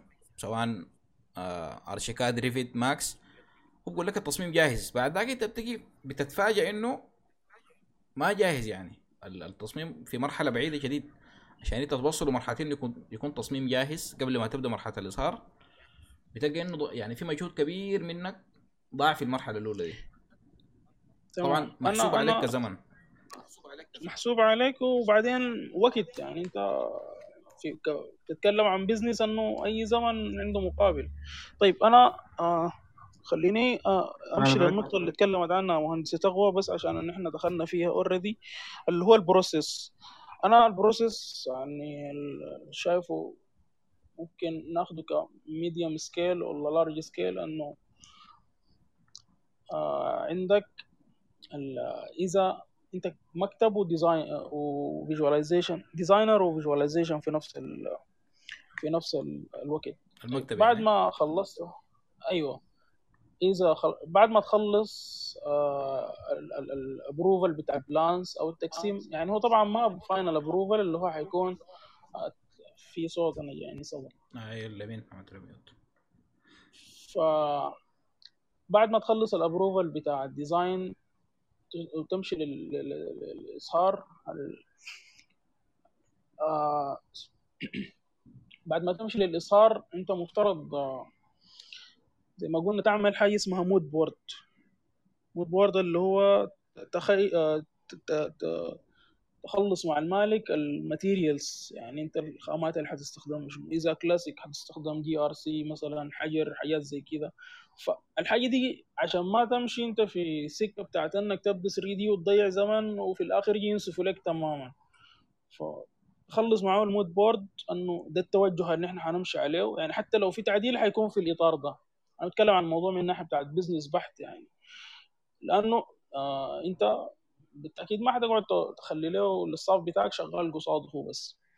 ف خلصت ال mood board بعد ذاك تشتغل ال 3D بتاعك تعمل له option في ناس بتطلب option اثنين ثلاثة options maximum بعد ذاك بيديك ال approval عليه وبعد كده بيمشي لل production drawings أو ال shop drawings أما إذا كنت أنت third party يعني بتتعامل ك freelancer في مكتب designer بيدي لك ال job. بعد ما هم يخلصوا ال design بتاعهم مفترض يدوا لك ال mood board اللي هم مخلصينه مع ال مع ال client يعني يدوك قائمة بالخيار بالخامات اللي هم مستخدمينها أو اللي عايزينها في المبنى وكل خامة مكانها محدد. تمام؟ آه بعد كده أنت مهمتك بتكون سهلة جدا. أو حتى بعد كده مفترض يكون إذا هم عايزينك أنت to generate ال materials أنت يكون عندك اتفاق إنه يا أخي أنا الحاجة دي حتاخد مني زمن وحتدخلني في في modifications. عشان أنت بس to keep the time بعد تعديل اثنين تكون خلصت شغلك. فبعتقد دي ال process المفترض يعني تمشي أنا عشان أنا بتوقع إنه آه الموضوع ما ما material selection بس يعني. يعني أنت ما بتستلم ال... ال... ممكن يكون الموديل ما جاهز أصلا. أنت تساعد في إنه الموديل يتعمل. يعني يكون عندهم مخططات 2D بس مثلا ولا؟ أنا أنا آه، اتكلمت عنها in general يعني أنا ما اتكلمت عن أي أيوه. details لكن فرضا يعني إذا أنا حتكلم in detail إذا أنا مثلا شغال في نفس المكتب تصميم إظهار حكون إذا أنا شخص متخصص في الإظهار حتجيني ال plans لازم وال elevations minimum يعني plans وال elevations sections يكون أفضل لو جات برضه بعد كده ال material selection أثناء ما أنت بترفع في الكتلة بيكون ال designer مع ال client بيحددوا في الخامات بتاعتهم وال mood board بتاعهم. عشان أنت لما تكون رندرت يعني to minimize التعديلات وال وال وال والزمن اللي بيضيع فيها. نفس ال case طبعا لما تكون أنت برضو outsource freelancer لازم يدولك ال- البلانات مع ال elevations والسكاشن. طيب آه مواصلة للكلام عن ال- ال process. آه نحن حن... حن... دايرين نعرف أول شيء ال... الإظهار المعماري يعني بغض النظر عن المصمم نحن بنشتغل كيف؟ نحن عندنا أربع مراحل أساسية آه بنمر بها عشان نطلع. بصورة أو animation أو زي ما قال الأمين VR اللي هو virtual reality ولا كده. آه المرحلة الأولى الأساسية إنه يكون عندنا model ال model ده سواء عملناه نحن آه عن طريق مخططات اللي هو رسومات 2D بلانات أو آه سكاشن أو غيرها أو وصلنا موديل جاهز موديل 3 دي جاهز سواء كان برضو ببرامجنا المعمارية المعروفة Revit و ArchiCAD أو موديل عن طريق أي برنامج تاني يعني. نحن بس بيهمنا في البداية إنه يكون عندنا موديل. فيا عملناه نحن يا سلمناه جاهز بنمشي للمرحلة اللي بعدها بعد ذاك آه إنه نعمل للموديل ده آه إضاءة أو خامات. يعني ال- ال process بيختلف من من جهة لجهة. في ناس بيبدوا يعملوا خامات طوالي عن طريق آه setup صغير كده يكون عامل لهم setup بتاع إضاءة استوديو أو إضاءة معينة. المهم يظبطوا بيها الخامات بتاعتهم دي. آه وبعد ذاك بنمشي لمرحلة تانية آه إنه نرندر الصورة دي ونطلعها لل... للعميل يعني. ففي ال render ده في في أمور تقنية كده ممكن الزول يمر بها يعني ال- ال process ما بكون طوالي. آه تدخل الملف تاخد عليه اضاءات وخامات وترندره لا في في النص بيكون في شوية مشاكل بتحصل وعيوب بتحاول تعالجها شوية مشاكل تقنية. مع التطور الحاصل ده المشاكل التقنية دي بقت قليلة يعني. يعني انت آه كزول بتشتغل إظهار معماري غالبا في الفترة الأخيرة دي البرامج بقت أسهل وكده. فانت بتركز في الأمور الفنية أكتر. الأمور الفنية دي شنو؟ آه دي حاجات مكملة لل آه أو دي مهارات مساعدة في إنها تطلع الشغل بجودة كويسة. واحدة من أهم المهارات دي آه التصوير أو التصوير المعماري. آه بيساعدك شديد جدا في إنه يعني ال- الفراغ ال- أو المنشأة اللي أنت شغالة دي تقدر تظهرها بصورة ال ال ال- المس- مثالية. المثالية أو ال- ال- الرؤية اللي كان خدتها لها ال- المصمم أو رؤيتك أنت لها لأنه نحن بنفتكر إنه الاصهار المعماري زي ما قلنا آه عبارة عن صورة للمنتج النهائي زي ما حيكون في الواقع. ف وكثير بنتكلم عن الحتة بتاعت إنه آه، لو نحن كلنا خدتونا في فراغ أو قدام مبنى ودوا كل زول فينا كاميرا وقال لي يا أخي أخذ لقطة لل... للمبنى ده كل زول حيكون عنده رؤية مختلفة. حتلقوا واحد كده نزل تحت كده جنب الأرض وبياخد في لقطة في واحد تاني لا مشى وقف له ورق اوبجكت معين. المسابقة بتاعت بولو فرينز يا رماح. باقي لي الناس دي كلها ممكن تكون شافتها. والله انت كل الناس الموجودين هنا انت كده آه جيتني في حتة كعبة. قول قول. تفضل. ما كان تجيب أسماء لكن قول. لا لا. قصدت كلامك ذاته يعني. ده بس إنه بولو فرينزي لما كانوا عملوا هناي زي مقترح كده لشكل واجهة. أيوه. كان نفس كلامك اللي أنت بتقول فيه ده يعني إنه كل واحد عمل فيجواليزيشن مختلف تماما يعني. أيوة، بس أنا- واصل يعني. أتوقع إنه ده مثال ممكن الناس أغلبها تكون شافته. أيوه. أنا أتوقع هناك كان آه، حتى في تصميم. التصميم ذاته كان مختلف. المسابقة كانت تصميم وإظهار. آه، دي واحدة من الحاجات اللي كنت بفكر فيها امبارح إنه نتكلم فيها لقدام موضوع المسابقات ده لأنه كان فيه فيه مشاكل كثيره يعني. ف زي ما قلت أنا البروسيس إنه عندنا ثلاثة ولا أربع مراحل بن- بنعملها. في موضوع الاظهار لكن آه في مهارات مساعدة منها التصوير. إنه أنت لو عرفت تصور صح حت- حتقدر تسوق للمنتج بتاعك ده. المنتج ده سواء كان آه، آه، اللي هو التصميم ذاته أو زي ما قلنا في حالات ناس التسويق العقاري إنه داير يبيعوا الحاجة اللي قدامهم دي. ونحن في حالتنا دايرين نبيع التصميم بتاع المصمم. والحاجة دي بت- بتسوقنا لأهم نقطة إنه المصمم اللي بيفشل في إنه يسوق للفكره بتاعته آه أو ال- اللي ما بيقدر يسوق لفكرته يعتبر ده فشل في التصميم نفسه يعني. لأنه أنت أفكارك الموجودة يعني أو اللي بتفكر فيها لو ما قدرت تشرحها وتوصلها للمالك حتكون حبيسة آه يعني حبيسة الفكرة بس ما حتطلع في النهاية لأرض الواقع. ف بعد ذاك واحدة من الحاجات المهمة شديد اللي بتخلينا برضو نأكد على أهمية الإظهار ال- التطور الكبير اللي حصل في المجال بتاعنا. يعني إحنا لو جينا يعني شفنا بداية الألفينات حنلقى إنه الزول إتقانه لبرنامج واحد كان كافي سواء آه، AutoCAD. أتوقع يعني كان AutoCAD هو المسيطر. مع مرور الزمن المتطلبات بدأت تزيد والبرامج كترت فبقى في ArchiCAD بقى في Revit وبقى في 3D Max وفي SketchUp أنت المفروض تتعلم شنو ولا شنو؟ البرامج كثيرة يعني. آه مؤخرا البرامج اللي بتشتغل 3D أتوقع كلها بتطلع نفس الجودة. فأنت كونه اتعلمت واحد أتوقع بيغنيك عن البقية لكن تركز فيه مجهودك وتواصل في في في الحاجة دي. لما أنت كنت عاوز تضيف حاجة تقريبا.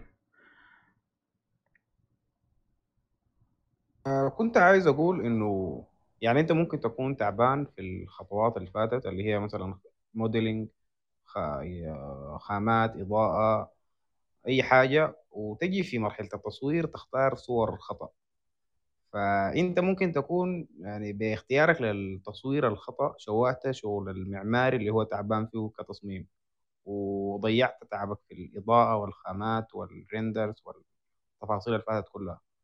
فموضوع الإظهار المعماري هو نعم ممكن يكون حاجة ثانوية شديد في الحاجة دي لكن آه، ممكن تضيع عليك التعب ال- بتاع ال team اللي وراك كله يعني مش تعبك انت وراك.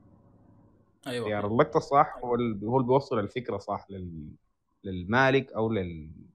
إذا كان المشروع كبير مشروع مثلا مول مساحة عامة. فالحاجة دي بتكون أنت عايز تشوف ال- ال- ال- التعليقات أو التفاصيل كلام الناس عليها عشان تاخد قرار إنه الحاجة دي تتنفذ ولا ما تتنفذ.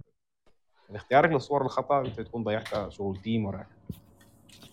أهمية ال- فعلا يا أمين كلامك صح. هل هل الناس المعماريين دول كلهم عارفين إنه التصوير المعماري هو هو تصوير قائم بذاته؟ يعني مثلا اذا إذا تكلمنا عن الت- التصوير الفوتوغرافي العادي ده هو مثلا portrait ال landscape ال- ال natural الحاجات دي كلها التصوير المعماري هو حاجة قائمة بذاتها في التصوير الفوتوغرافي ذاته.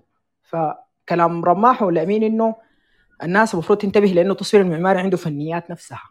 ما هو بس ده المبنى وخلاص يعني طيب أيوة. طيب بس عشان نلخص الخطوات اللي قلتها رماح عيد تاني بس اللي هو نمرة واحد آه، بتبدأ بال modeling سواء الم- ال modeling آه، حتعمله أنت أو حيجيك ملف آه، جاهز من ال...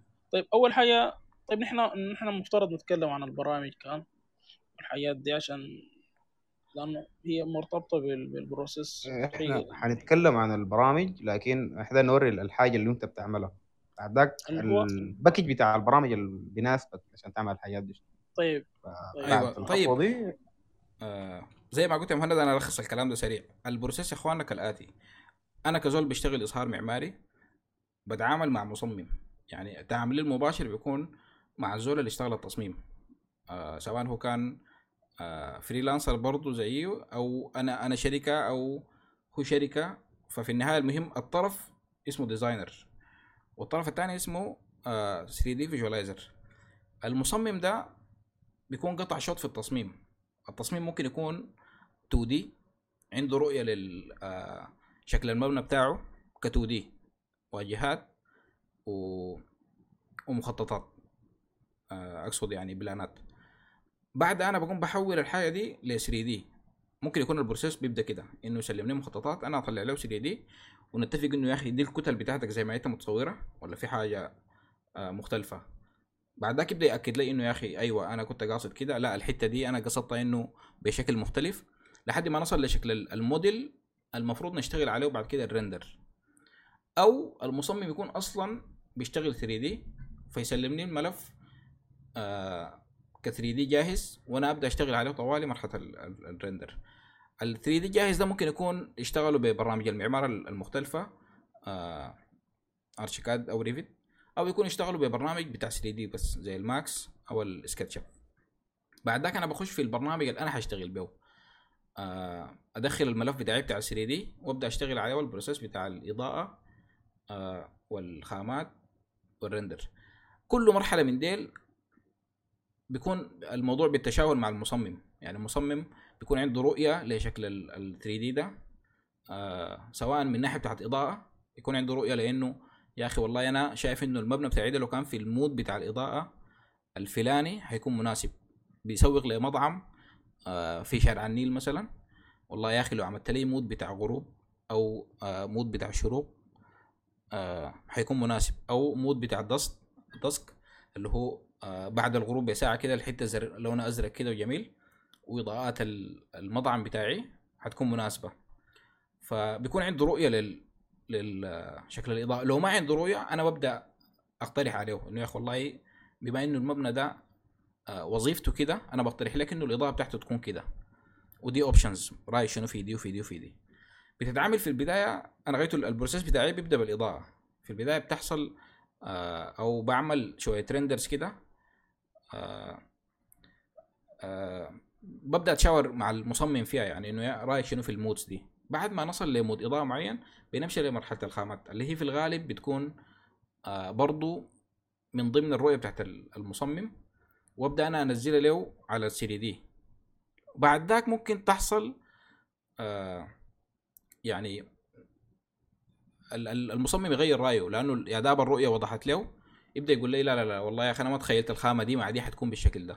فيا أخي آه عدل الخامة دي للشكل الفلاني. طبعا بعد ذاك بيكون في آه، شكل بتاع تعديلات محدود أو صيغة معينة متفقين عليها يعني إنه بيحصل كم تعديل وال process حنشارك فيه مع بعض ولا كده.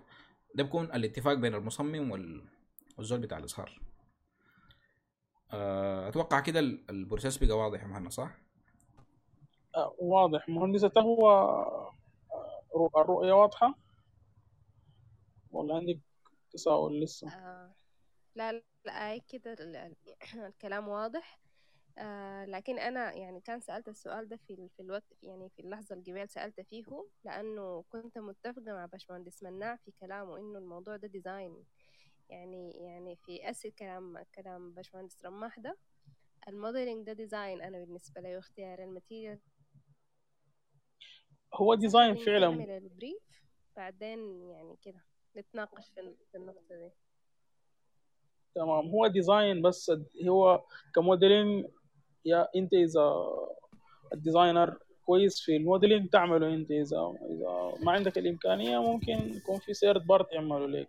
طبعا حيكون في coordination على طول ما بين ال designer وال وال artist اللي هو شغال في الفيجواليزيشن باشمهندس رماح على حسب السرد اللي انت ذكرته في في التفاصيل بتاعت الشغل. معناها مم... انت انت سردته بحيث انه ممكن ال... ال... يشتغل الشغل ده ما شرط يكون مهندس معماري ممكن بس يكون زول بيفهم في البرامج صح؟ يعني كلامك ده ما بيشترط انه يكون مهندس معماري. ده بالنسبة للاظهار ال... ال... يعني انت حسي لما سردتها بطريقة كده الكلام اللي انت قلته ده آه الحاجة اللي انت بالضبط كده خطيتها ممكن انه اللي يشتغل الشغل ده ما, ما شرط يكون مهندس معماري. في كلامك اللي انت قلته ده هسه. أيوه أكيد أيوه موضوع أيوة. الإظهار ده يعني يعني بالطريقة اللي انت قلتها دي اللي بيشتغل بالطريقة دي يعني ما يشترط إنه يكون معماري ممكن يكون معماري أو ممكن ما يكون معماري لأنه زي زي اللي بقت. ما عليهم مسؤوليات في موضوع إنه يقرر حاجات يعني هون ما نحن. نحن نحن حسب بنتكلم عن آه يعني تخصص قائم بذاته سواء كان آه يعني أنا بتكلم عن زول خارج الشركة. ما في نفس الإطار بتاع الشركة اللي اشتغل التصميم أو الزول اللي اشتغل التصميم. فالقرارات التصميمية دي عند المصمم. المفروض ما تكون عند الزول بتاع ال بتاع 3 دي أيوه يعني هنا من نعم يقصد لك انه ال ال 3 دي ارتست ده ما بالضرورة يكون اتخرج معمار دي النقطة بتاعته كده. صحيح بالتاكيد صح؟ أيوه أكيد. طيب يا رماح هنا ال 3D artist وال architectural visualizers الفرق بين ده وبين ده شنو؟ أو في واحد. فرق بيناتهم؟ ما في أي فرق واحد كده يا رماح جاوب على السؤال ده آه ما في فرق لكن ممكن يكون أنت عندك آه قيمة إضافية أنت كزول مثلا عندك خلفية معمارية أو زول قريت معمار حيكون عندك قيمة إضافية في إنه آه تفهم المخططات بصورة أفضل آه وبعض المصطلحات لكن الحاجة دي برضه حيكسب ال- ال- الزول ال- ال- ما عنده خلفية معمارية مع مرور الزمن حيبقى التعامل مع المعماريين والمصممين الداخليين عادي يعني بالنسبة له طيب آه بعد اتكلمنا في ال ال ال ال يعني الحاجات اللي بيقوم بها الزول بيشتغل اطار معماري أنا بس عندي تنويه في كلام رماح كبير لما قال أنت ممكن تتعلم لل modeling آه ArchiCAD أو Revit. داير اكد على كلمة أو دي لأنه إحنا بنقع آه، كزول خريج في اللوبي بتاعنا تتعلم Revit و ArchiCAD SketchUp وأربعة خمسة برامج وهي بتطلع لك نفس المنتج. يعني أنا بشوف إنه مثلا ال ArchiCAD ممكن يغنيك عن ال Revit في حال إلا في حالة إنك أنت تكون مستهدف جهة معينة هي بتستخدم ال Revit أو ال Revit أو ال Revit يغنيك عن الخليج. برضه أو ال Revit يغنيك عن ال ArchiCAD لو أنت ما- مستهدف إلا إذا أنت عشان ما ناس ال Revit يزعلوا إيه. أي. أو ال Revit يغنيك عن ال ArchiCAD إلا في حال إنك أنت مستهدف سوق بيستخدم ArchiCAD بطريقة مكثفة. طيب. فأركز على الحاجة دي. بعدين نمشي لنقطة إنه البرامج المستخدمة أو اللي بنستخدمها. طيب أنا already أنت دخلت في ال- في النقطة دي. طيب واصل يا رماح. أيوه عشان طيب. بعدها على طول ادخل في البرامج. أنا داير أخش في آه في ال- اللي هو المرحلة بتاعت إنه كيف تأهل نفسك. وقبلها كيف تعرف نفسك هل مجال الإظهار ده مناسب معاك. آه ولا لا؟ أتوقع الحاجة دي كل زول فينا ممكن يحكي ليه كان شايف إنه الإظهار ده مناسب معه. وبعد ما نصل لإنه الإظهار مناسب معاك نبدأ نتكلم في إنه كيف تأهل نفسك. آه أنا واحد من الناس كان بالنسبة لي استخدام الكمبيوتر يعني برتاح لاستخدام الكمبيوتر أكثر من اليد. فالحاجه دي كان من من ال- السنين الأولى في الجامعة. وكنا بنخش في صراعات مع ال- الدكاترة والاساتذه في الجامعة إنه لا اشتغلوا بيدكم نحن مصرين نشتغل بكمبيوتر. آه ونفس القصة برتاح في المراحل الأخيرة من التصميم. يعني زي ما كان في باشمهندسة قبل كم يوم كده اتكلمت عن عن إنها بت- بتواجه صعوبة في إنها آه تقريبا تنزل أفكارها في شكل أو هي بتعمل أفكار لكن بتواجه صعوبة إنها تنزلها في شكل مخططات. تقريبا كده كان ده الكلام. آه هي بتكون في المرحلة الأولى مرتاحة جدا في إنها تعمل concept وبيكون فيه 3D واي شيء لكن بتتعب لما تيجي تعمل 2D. نفس القصة أنا كان بتحصل معي في المرحلة الأخيرة. بحس إنه يا أخي المرحلة الأخيرة دي آه، أسهل حاجة أسهل مرحلة. وغير كده أنا برتاح فيها أنا بكون مستمتع وأنا بعمل فيها يعني. التجارب بتاعت الاخت- اختيار ال- آه، زي ما قلت يا مهند الماتيريال وكده دي أكتر مرحلة بتكون ممتعة. والإضاءة تغيرها كده تغير لون الإضاءة آه، فالحاجة أنا كنت بستمتع بها أكتر. ومن هنا أنا كان يعني بديت أتخذ القرار إنه يا أخي المفروض أتعلم الحاجة اللي بتخليني أطلع ال 3 دي ده بصورة كويسة. يعني أنا داير أطلع صور كويسة. كيف أنا أطلع صور كويسة؟ بديت أشوف في النت آه ناس بيشتغلوا بعد شوية أعرف البرامج اللي هم بيشتغلوا بيها. والسوق أصلا الحاجة دي بيشتغلوها بشنو؟ بعد ذاك حتبدأ تظهر لك الخيارات إنه يا أخي والله في البرامج واحد اثنين ثلاثة بتطلع ال آه بتشتغل شغل ال 3 دي والرندر يعني. وعلى الأساس ده بختار البرنامج اللي أنا دايره حسب آه السوق بتاعي ومتطلبات الناس ال- اللي أنا حشتغل معاهم وواصل لقدام. ممكن يا مهند برضو أنت تورينا يعني كيف كيف مثلا عرفت أو آه لقيت المجال ده مناسب أو ظريف بالنسبة طيب لك طيب كويس إنه كل واحد فينا حيتكلم عن تجربته. آه أنا تجربتي في الاظهار المعماري صراحة جات من شغف. يعني أنا ممكن بديت اتعلمت ال 3 دي الصراحة قبل الأوتوكاد حتى في السنين الأولى. ف آه كان موضوع بالنسبة لي شغف ومن بدري برضو زيك كده يعني عندي interest عالي جدا في في البرامج الكمبيوتر والحاجات دي. فمجرد ما تخرجت طبعا السوق كان بيجبرك انه تكون بتشتغل برامج.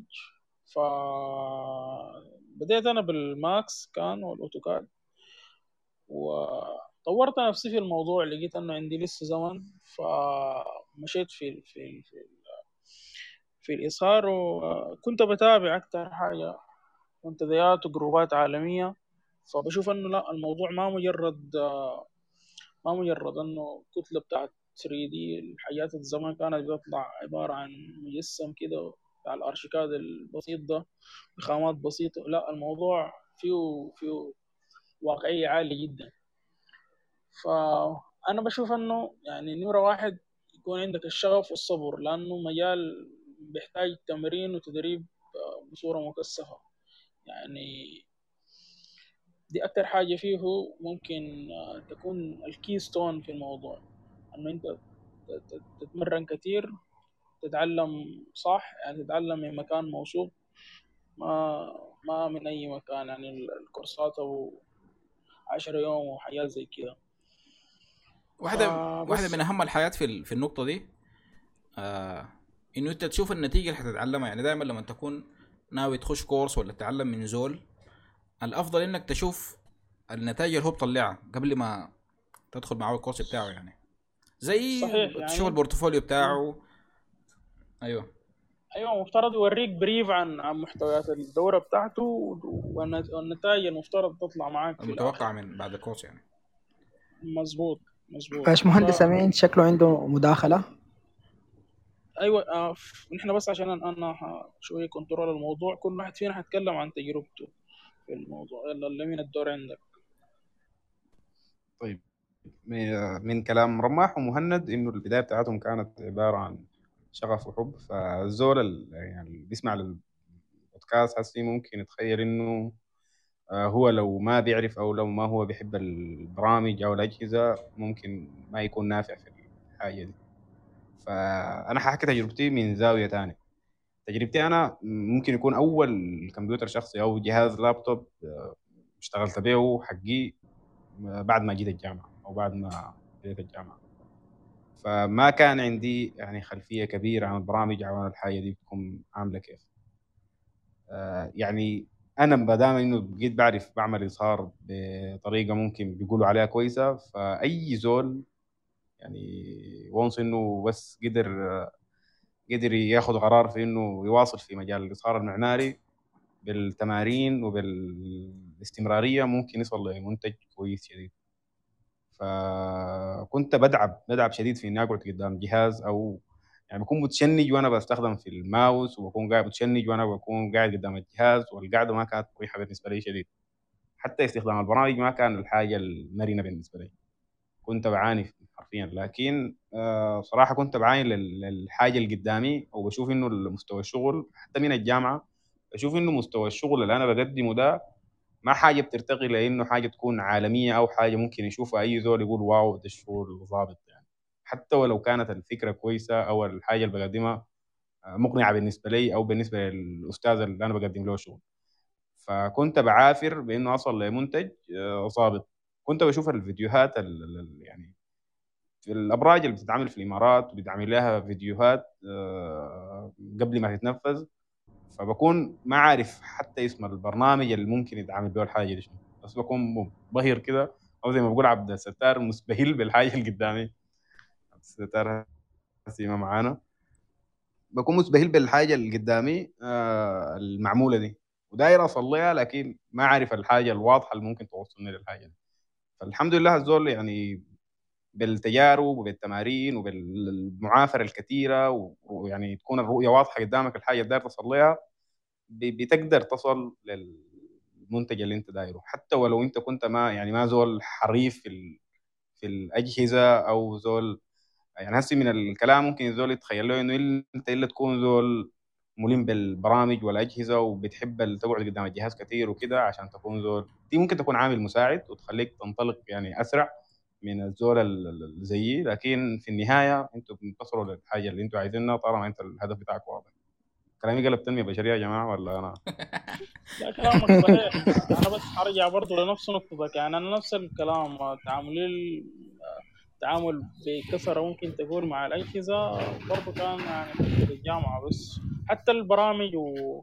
ويعني الواحد عشان يطور نفسه فيها انديب كده كان أنا يعني بعد الجامعة 2014 تقريبا كان بعد الجامعة حتى. بس الفترة كانت ما بين إنه خلصت الجامعة بعد كده دخلت كورسات بعد كده بقيت أتمرن. وبتشوف شغل كل مرة بتقارن نفسك به كل مرة بتحاول تتطور. اتفضل يا منع. طيب أنا الموضوع ده دقيقه قبل ما اتكلم يعني آه. أي كنت عايز أقول إنه يعني أكتر حاجة أنا قاعد أقولها لأي زول بادي في المجال ده الاستمرارية. أنت ما توقف شغل. استمر بس. طالما أنت مستمر وبتراقب التطور بتاعك حتصل للحاجة اللي أنت عايزها. تفضل يا على على أي طيب مجال يعني؟ أيوه. أنا بالنسبة لي يا اخواننا ال... ال... ممكن الاظهار المعماري هو دخلني المعمار أصلا. أنا في 2007 2008 كانوا جيراننا أولاد بيقروا في جامعة جوبا. آه، منهم طارق حجر رحمة الله عليه لو في ناس منكم هنا بيعرفوه مهندس معماري كان ما شاء الله يعني. ف آه، ديل هم جزء من يعني الحاجة اللي كانت خلتني أخش أصلا المعمار إنه نازل في جامعة جوبا. ما كان عندهم لحد مشروع التخرج ممنوع إنك تشتغل بالكمبيوتر. الزمن الزمن الزمان ذاك فكرة إنه المشروع بتسرق. أنت لو جبت حاجة بالكمبيوتر معناه دي حاجة حق الزول تاني. يعني إنه حاجة لازم تكون original بيدك وكده. فكلكم ذكرتوا فكرة إنه ارتباطكم بالاظهار المعماري بدت من الكمبيوتر. ليه يا أخواننا نحن ما بدت معانا ما أولى وثانية وثالثة؟ الناس كانوا بنرسم ال free hand كنا بنشتغل ال ال ال في المشاريع كنا بنرسم المناظير. فالحاجة دي أنا باقي لي بدايتنا كلنا مع الموضوع ده أو أنا شخصيا كانت بدايتي مع الحاجة دي يعني. كنت شاطر شديد في المناظير يعني لدرجه إنه في ناس في دفعتي مثلا بديه ويشتغل لي حاجات مثلا السكاشن والبلانات وأنا أشتغل له مثلا مناظيره يعني كده مش كان كلكم تكونوا أيام الأيام التساليم بتتلموا كده. فأنا كنت أنا بشتغل المناظير دي يعني بدأت الحاجة دي كده فكنت حاسس لحد رابعة وخامسة إنه أنا ما ححتاج للكمبيوتر. عشان أظهر يعني كنت في الاظهار المعماري بيدي كنت ما شاء الله. آه، بعد ذاك بديت الكم... يمكن بديت في خامسة. Artlantis يعني يمكن كلكم بتكونوا بديتوا بيه Artlantis آه، والله ArchiCAD برضو كان فيه حبة مهارات كده. بعد ذاك الزول بدأ يخش البرامج ال professional أكتر اللي هي ال Max. آه، بعد ذاك الزول بيبدأ يتبحر في إنه يعرف ياتو برنامج وياتو كله ياتو برنامج أحسن من ياتو برنامج. زمان الكلام ده يمكن ما كان يعني حسي سهل إنه الزول يعرف إنه أحسن برنامج شنو. أكثر برنامج مثلا سهل ممكن تتعلمه. زمان ما كان الحاجة دي بالسهولة دي يعني. زمان دي ما زمان شديد يعني. 2013 2012 2014 في الحدود دي.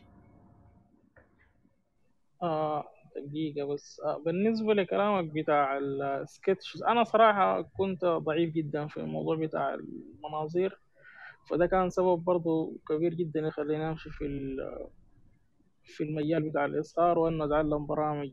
غير إنه أنت عارف يعني ال- ال- ال- البرامج بتاعت الإظهار بتخليك ت sense يعني بتحس ال... بتحس المقاسات والأبعاد والحاجات دي بصورة أكتر من المنظور لأنه المنظور مهما كان ما حيديك perfection زي ال- البرامج. ف إنه كانت نقطة قوية جدا إنه الواحد يمشي في الحتة دي. طبعا إحنا لو لو رجعنا وتكلمنا عن موضوع الجامعة فهو موضوع الجامعة ده من الكوارث إنه أنت ما تستخدم جهاز ولازم تشتغل بيدك.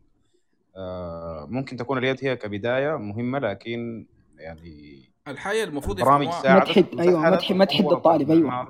ما تثبت الطالب. أيوه هي برامج ساعدت وسهلت وطورت الشغل بتاع المعمار وبقى ما من المتطلبات بتاع إنك تمشي معمار تكون زول رسام أو زول فنان عشان تخش معمار. زمان قبل الاجهزه كان أنت لازم تكون زول فنان وبترسم عندك إحساس بالمقاسات قبل عشان تخش معمار من ضمن المتطلبات. حاليا ما من ضمن المتطلبات الحاجة دي فما تلزمني انه أشتغل بيدي آه، فترة طويلة يمكن أكون أنا لحد ما أتخرج أكون متخرج بالجهاز الحياة ال- ال- دي أتوقع لو الجامعة. لو وصلت لناس الجامعات أمين، دايره وزنها يا أمين.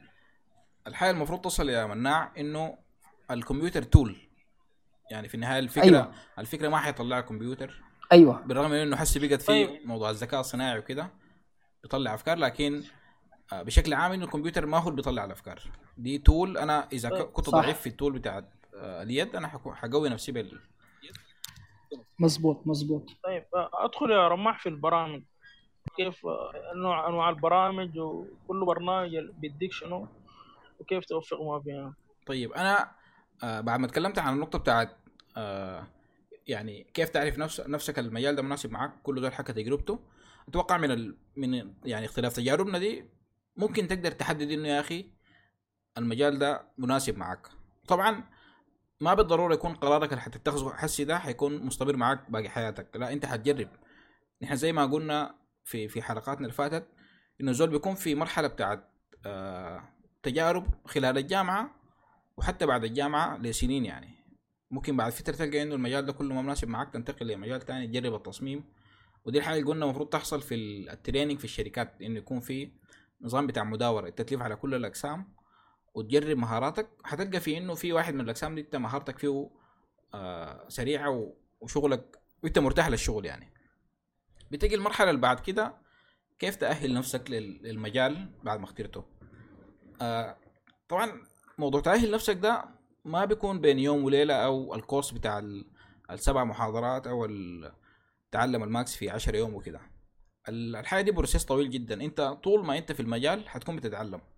لأنه واحدة من. يعني المجال بتاع الإظهار المعماري ده أو مجال ال 3D بشكل عام آه، أنا غايتو شايفه من أكثر المجالات ال- اللي فيها يعني تطور بشكل آه، شبه دائم يعني. البرامج بتاعت ال- الإظهار بتتطور ال- ال plugins بتاعت ال render بتتطور.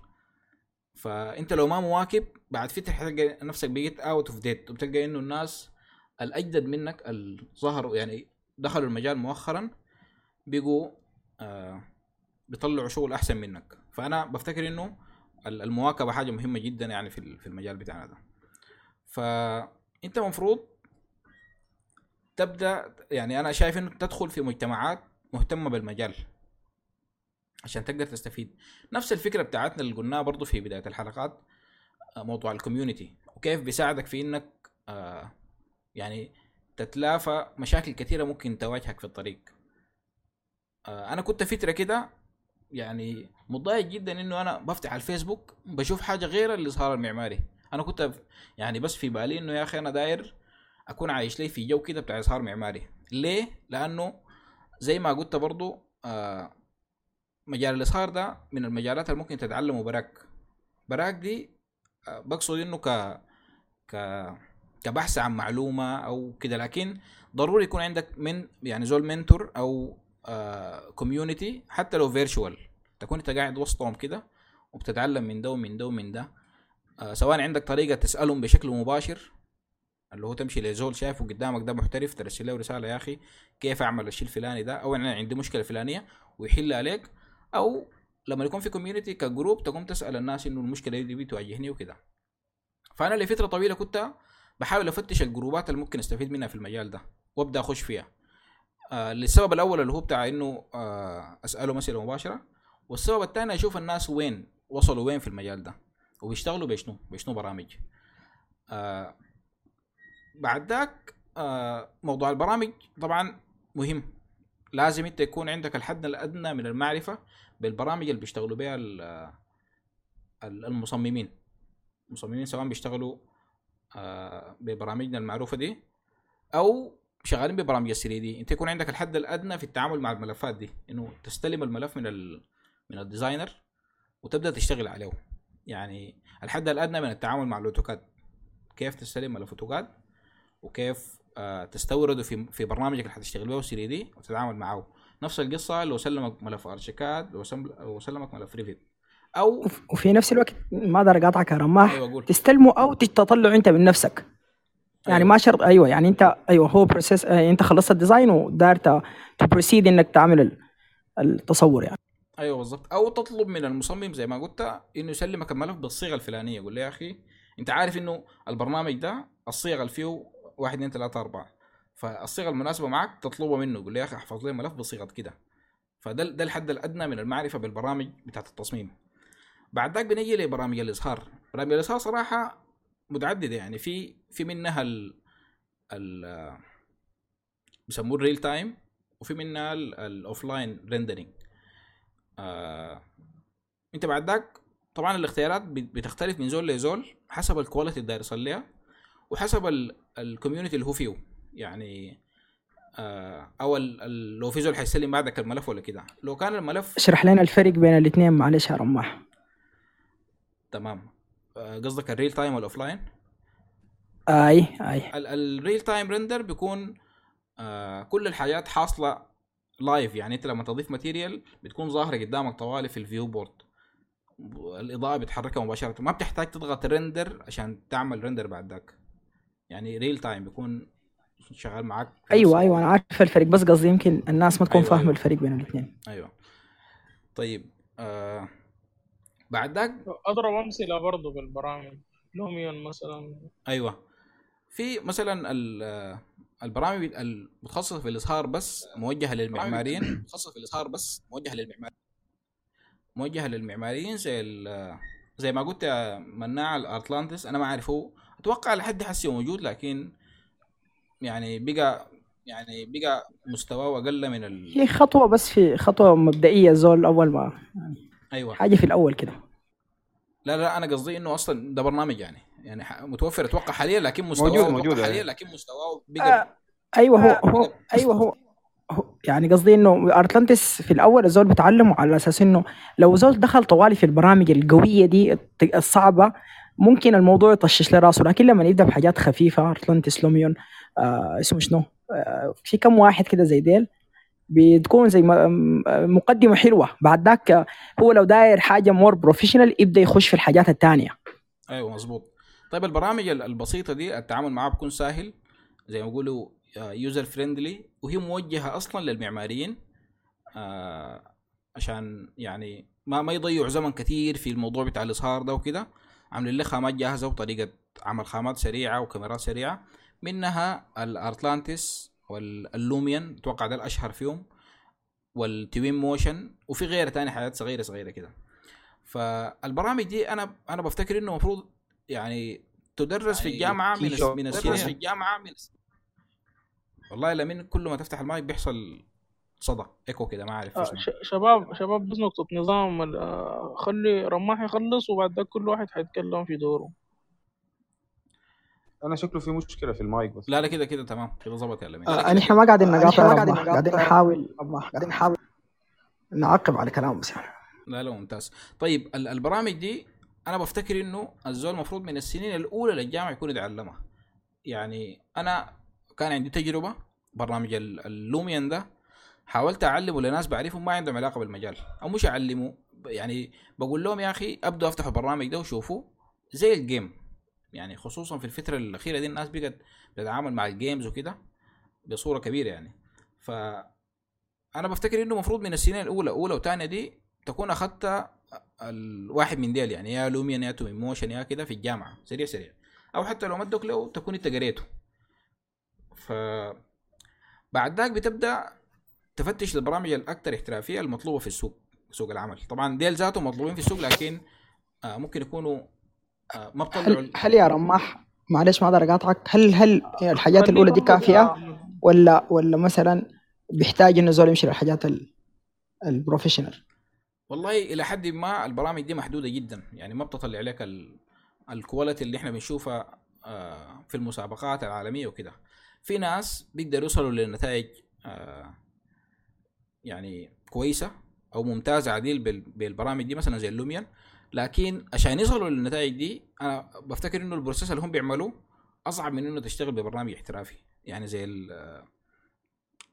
زي محركات ال render زي ال Corona وال V-Ray وال FStorm وغيرها.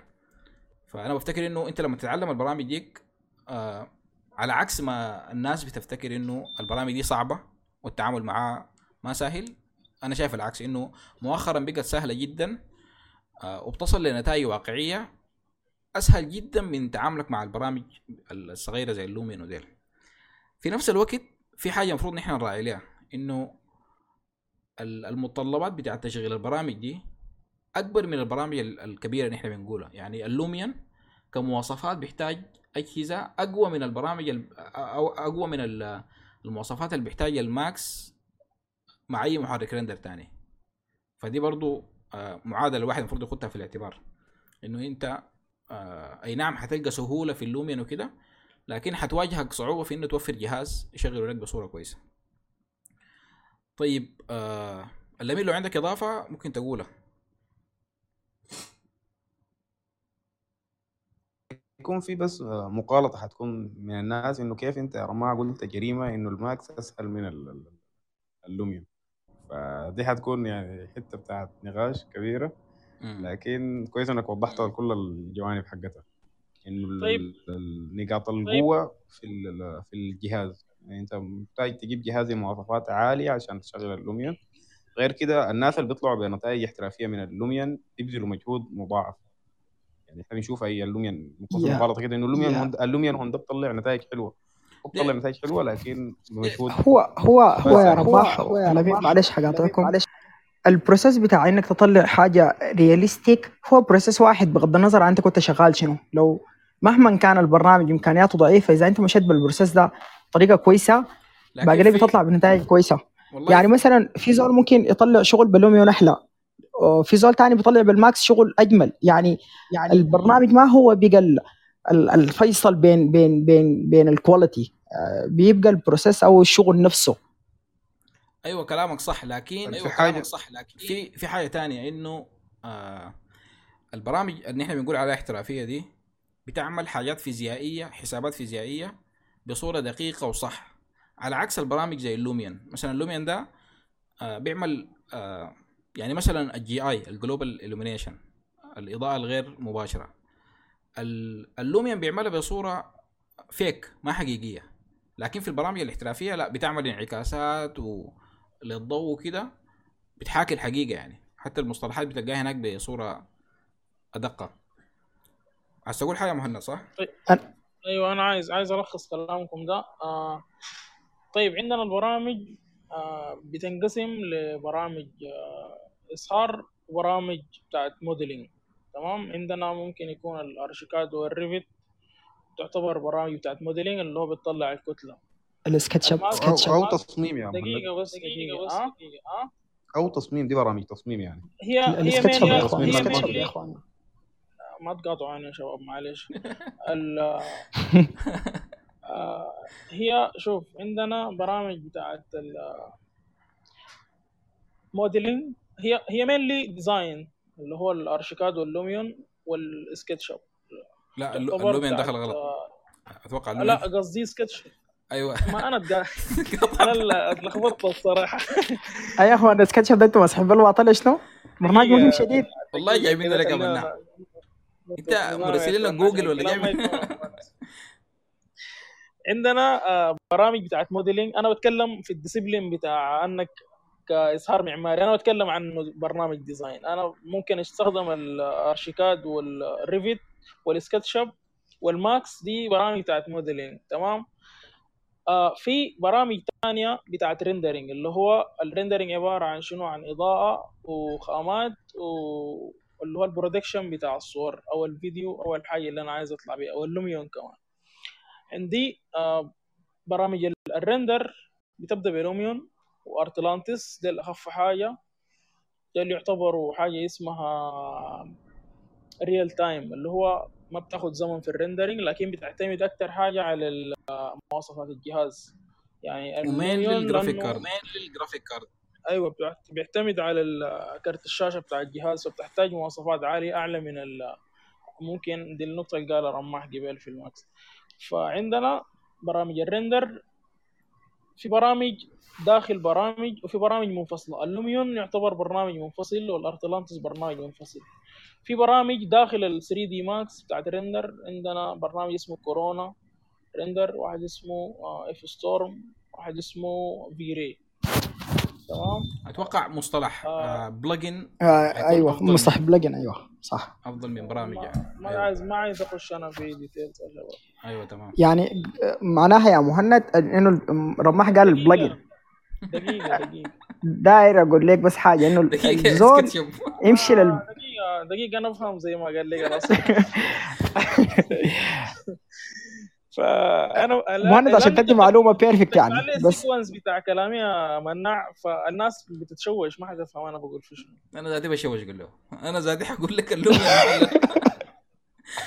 فقلنا عندنا برامج بتاعت modeling وبرامج بتاعت rendering ال modeling عندنا Max و Revit و ArchiCAD و SketchUp ال rendering عندنا تبدأ ب Lumion و Artlantis داخل ال 3D Max في V-Ray وفي كورونا وفي FStorm تمام كده يا شباب؟ كلامي ده مظبوط ولا لا؟ لا لا 100 100 طبعا أنت. بت- مية. أنت بس حسي بت- عندي آه، لا دار بس دار أوضح حاجة.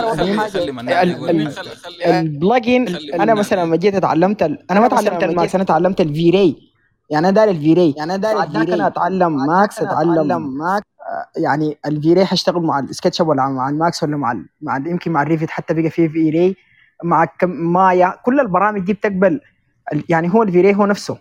فالزول هو بيمشي لمحرك ال render بعد ذاك ما تخش نجيب ما أنا ما قاعد أصعب أنا قاعد أدي الحقيقة حقته. يعني ال Max في نفسه ما في زول قاعد يرن- ي render بال Max يا مهند. الناس بتمشي تخش ال Max بتاخذ منه مثلا كورونا أو ال V-Ray فأنت أيوة. حقيقة اني تعلمت صح يا رماح فهمت أيوة علي؟ أنا فهمتك أنت قاصد شنو. نحن المفروض نفصل بين ال- البرنامج آه بتاع 3D أنا بقول برنامج هي هي already هي plugins بس هي, هي أنا بقول برامج عشان أبسط الموضوع. هو برنامج داخل برنامج whatever أيوه أيوه. المسمى شنو. المصطلح كان شنو؟ آه ما ما شرط إنه أي زول يتعلم Max ممكن زول يتعلم مايا ويلقى نفس الحاجة اللي بيلقاها بتاع ال Max لأنه هم الاثنين شغالين طيب بي render العامل اللي بيخليك تختار ال- ال Max شنو؟ أيوه أيوه بالضبط كده. اي يعني دي حنقولها برضو. طيب آه لمين عايز تقول حاجة؟ آه، اللي كنت عايز أقوله إنه أنا بس عندي تصنيف آه، ممكن يكون شوية فيه اختلاف إنه أنا بخط ال- ال- ال Revit وال ArchiCAD في قالب براهم لأنهم برنامج بيطلع لك آه، 2D و 3D ال Revit وال ArchiCAD بيساعدوك في إنك أنت تطلع الشغل بتفاصيل أكتر. ممكن الزول ك... ك... كزول عايز يشتغل modeling كزول عايز يشتغل إطار معماري ما تكون حاجة مهمة بالنسبة له. لكن بتكون مهمة للمصمم.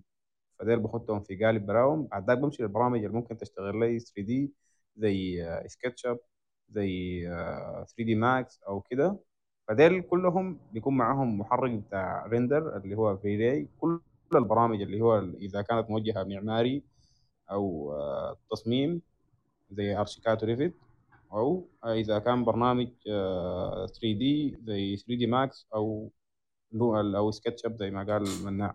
طيب الحي... كلهم عندهم محركات بتاعت render بتساعدهم الحي- في ال render حتى ال ArchiCAD عنده محرك بتاع render تقريبا سينما 4 دي بيشتغل معاه فدي كلهم عندهم مساعدات بتاعت render فأنت الحاجة اللي بتطلع لك منتج كويس شايف إنك مرتاح فيها بتوصلك بتوصلك لمستوى احترافي. يعني أغلب البرامج. ما عدا البرامج اللي ممكن تكون بدائية زي ال Lumion وال انت حتغلط في ال loop يعني ولا في ناس. انت حتغلط في ال loop ما في ناس- حغلط لكن يعني آه، حتتعب شديد عشان تصل لمستوى رهيب زي ما بنشوفه في ال- أو على الأقل آه على الأقل، يعني realistic واقعي يعني realistic شديد يعني. realistic شديد طيب آه زي ما قلت يا لمين إنه حتى البرامج بتاعتنا بتاعت التصميم المعماري دي فيها محركات render يعني بنلقى إنه آه مؤخرا بدأت الشركات بتاعت ال- اللي بتصنع محركات ال render دي تتوجه للسوق المعماري بصورة كبيرة. يعني مثلا ناس ال V-Ray آه طلعوا V-Ray لل لل لل Revit وبقى عنده كل كل سنة في نسخة جديدة بتنزل بتكون فيها آه حاجات من من النسخ الأساسية. يعني أول الموجهه للبرامج الكبيرة زي ال Max كل مرة بيشيلوا جزء بيضيفوه بجاي. وبيحاولوا دائما طبعا يسهلوا واجهه المستخدم لأنه المستخدم هنا موجه للمعماري ما زول متخصص في في الإظهار المعماري. لكن الموضوع لو حيبقى شغل باحترافية لازم ينتقل لبرنامج أكبر من ال... من برنامج التصميم المعماري. اللي هو آه غالبا حيكون يا يا سكتشب يا 3 دي ماكس آه السبب اللي بيخليك تختار برنامج عن الثاني شنو؟ ده, من الأسئلة المهمة ال- في المرحلة بتاعت إنك تتعلم يعني أو قبل ما تتعلم لازم تعرف يا برنامج هو المفروض إنت تختاره وتبدأ تتعلم عشان يبقى لك هو البرنامج الأساسي بتاعك. نقطة أساسية في الموضوع ده إنه أنت لازم تكون مواكب. يعني ما تصير على حاجة مثلا ظهر بعدها آه شيء جديد تقول لا لا لا أصلا الموضوع ده ما, ممكن تعمله إلا بكده والحاجة دي ممكن نشوفها في ال في الأطلانتس كمثال بسيط يعني. إنه لسنين كان أطلانتس ده هو نمرة واحد بالنسبة للناس اللي بيشتغلوا ببرنامج خارج برنامج التصميم. يعني برامج التصميم كان فيها render نوعا ما ضعيف. قام ظهر ال Artlantis الناس كان لازم تتجه لده وتتعلمه. بعد فترة بسيطة كده أتوقع ظهر آه، ال Lumion. وبعده برضو بشوية ظهر ال Twinmotion فأنت لو ما كنت مواكب كل مرة بتشوف البرنامج الأنسب وال والأسرع واللي بيطلع quality أفضل آه، حتلقى نفسك بعد بعد فترة يعني خارج ال- المنافسة. ف في الوقت الحالي اللي إحنا فيه ده ممكن يكون واحد من أشهر البرامج اللي بتشتغل آه، أو بيشتغلوا بها اظهار و 3D 3ds Max بالإضافة لل plugins المعروفة بتاعت ال render يعني إحنا زي ما قال مناع المفروض نعرف إنه البرامج دي مين بنشتغل بها ال modeling أو الموديل لكن جواه في محركات render المحرك بتاع ال render ده هو اللي بيطلع الصورة واقعية وفيها ال- الأمور الفيزيائية ال- الصح. آه، برامج ال render دي برضو بيكون عندنا لها عامل في الاختيار. يعني نحن لما نيجي نشتغل شغل معماري بهمنا يكون عندنا آه، مكتبات كبيرة بتاعت models سواء داخلية أو خارجية. دايرين مكتبة بتاعت models أنا أشيلها طوال أستخدمها عشان ما يعني أنا كز مثلا كزول بس بشتغل إظهار ما ينفع أقعد أعمل موديل لأي حاجة عندي في التصميم. يعني لو مثلا جاني mood board فيه آه فنعتبر الحاجة دي تصميم داخلي. فيه شكل furniture معين وكده أنا ما حكون مطالب بإنه أعمل modeling لأي قطعة بتاعت آه، أثاث موجودة عندي في في ال mood board إلا إذا كانت ما متوفرة في النت ويطلب مني دايرين الحاجة دي يعني آه، بالتحديد ما ممكن نجيب حاجة بدلها في في الحالة دي أنا ممكن بعد ذاك أعمل الحاجة modeling لكن كون أكون قاعد في حتة فيها مكتبة موديلات كبيرة دي حاجة مهمة جدا. مؤخرا بدأت تتلاشى الحاجة دي لأنه محركات ال render آه الحاجة اللي إحنا المفروض نفهمها أول شيء إنه لما أنا أعمل لي موديل بمحرك render معين آه بتكون ال- المحرك ال render ده بيقدر يعمل الحاجات الفيزيائية بصورة صح. يعني بيقدر يحسب انعكاسات انكسارات لمعانات كل الحاجات دي بيقدر يحسبها بصورة فيزيائية حسب المعادلات الموجودة داخل البرنامج ده. فأنا لما اشيل object مثلا فلنعتبر كرسي اتعمل 3D Max والخامات اتعملت بمحرك render آه V-Ray مثلا. اشيله وأستخدمه في ال Max نفسه لكن بمحرك render تاني Corona. ال Corona مثلا أو خلينا نقول مثال تاني FStorm FStorm ما حيقدر ي render ه لي لأنه المعادلات الفيزيائية المستخدمة هناك أو ال- المعادلات البرمجية المعمولة ما, بيفهم ال FStorm مؤخرا الحاجة دي بدأت تتلاشى لأنه بقى في طرق تحويل سهلة جدا. يعني إنه ناس ال FStorm يقوم يعملوا لك خيار بتاع convert للخامات ولكل الحاجات الموجودة في الموديل للمحرك بتاعهم. يعني تعمل convert يقوم يحول لك الخامات كلها أو حتى لو عندك مصادر إضاءة في الفراغ في في المشهد يحولها لك من محرك render آه من V-Ray ل FStorm أو من FStorm ل V-Ray أو لكورونا وهكذا. ف طيب نحن المفروض نعرف زي ما قلنا البرنامج الأشهر ال- الأشهر حاليا ومطلوب في السوق بصورة أكبر هو ال 3D Max. آه، مع محركات ال render أشهر محركين بيشتغلوا بهم في ال- في المجال المعماري ال V-Ray وال Corona. في ناس بتفضل ال V-Ray في ناس بتفضل الكورونا. ده برضو موضوع ممكن حسي نتكلم عنه. ليه بيفضلوا ده عن ده؟ وهل ال- ال- التفضيل آه، منطقي ولا لا؟ بعد ذاك في برامج في برنامج ممكن يكون في المرتبة الثانية ال SketchUp ال SketchUp برضه مع ال V-Ray. طيب لو سألتني أنا يا مناع مثلا ليه اخترت ال Max على ال SketchUp آه لأنه ال Max دائما قاعد ياخد ال updates والتحديثات قبل ال- SketchUp يعني لو جينا شفنا آه ال V-Ray لما يطلعوا نسخة طبعا بتطلع نسخة من الفيري للماكس وللسكتش اب وللمايا وللريفت كل البرامج دي بتطلع لها نسخة بتاعت بتاعت V-Ray لكن أول برنامج بياخد النسخة ال Max بيطلعوا له كده بعد ذاك بيقوم بيشوف يا اخواننا فاضل لنا منو تاني مديناه ما- مديناه V-Ray يبدأ يطلعوا النسخ ال- الباقية دي. آه غير كده أنا كمان ال Max المحتوى حقه كبير في الإنترنت. داير أقول كده حاجة مهمة شديد أيوه. آه، أتوقع المكتبة بتاعت ال- Max أكبر جدا من المكتبة بتاعت ما المكتبة؟ ال- المحتوى التعليمي بتاعه ممكن يكون من أض- أضخم المحتويات في البرامج بالمناسبة في الإنترنت كله. أيوه كلامك صح. الحاجة دي طبعا ممكن يكون السبب فيها إنه إنه قديم يعني من أقدم البرامج في في المجال ده. غير كده آه، بنلقى إنه 3D Max ده خاشي لنا في industries مختلفة في مجالات مختلفة. في ناس بيشتغلوا بيه ولا أفلام في ناس بيشتغلوا بيه ولا إعلانات والدعايات. و- وفي طبعا ناس كتار شديد بيشتغلوا بيه والإظهار المعماري. فدي دي الأسباب ال- الأسباب ال- المهمة ممكن تكون في اختيار البرنامج. واحدة من الأسباب ونحن طبعا للأسف ما قاعد نشتغل بها في. في الشرق الأوسط أو عندنا في السودان بالتحديد آه، موضوع السعر بتاع البرنامج. يعني بنلقى كثير ال- الأجانب بيتكلم عن إنه انتقل من برنامج لبرنامج لأنه يا أخي والله سعره آه، أقل أو ده open source مفتوح المصدر كل الناس ممكن تشتغل به مجان على سبيل المثال Blender Blender بقى من البرامج المنافسة في مجال ال 3D لكن بالنسبة لنا في الاظهار المعماري ما عنده مكتبات كبيرة و يعني أنت حتكون شغال في عزلة كده عن باقي الناس. الناس بتحاول حسي تشتغل به لكن آه، أنت حتكون بتصارع في إنك تلقى models وتلقى حاجات. بالرغم من إنه ممكن تستخدم موديل بتاع Max داخل ال... داخل ال... ال Blender. لكن عشان تحول ال material وتشتغل من الأول ده حيكون مجهود مضاعف. ف دي دي العوامل بتاعت الاختيار. محتوى تعليمي آه، مكتبات آه، طلب في السوق وسعر. لو في حاجة ناقصة ممكن تضيفوها يا شباب.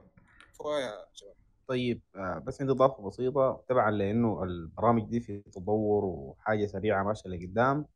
آه، من البرامج اللي هسه حاليا ممكن تحتل يعني مرتبة عالية في السوق.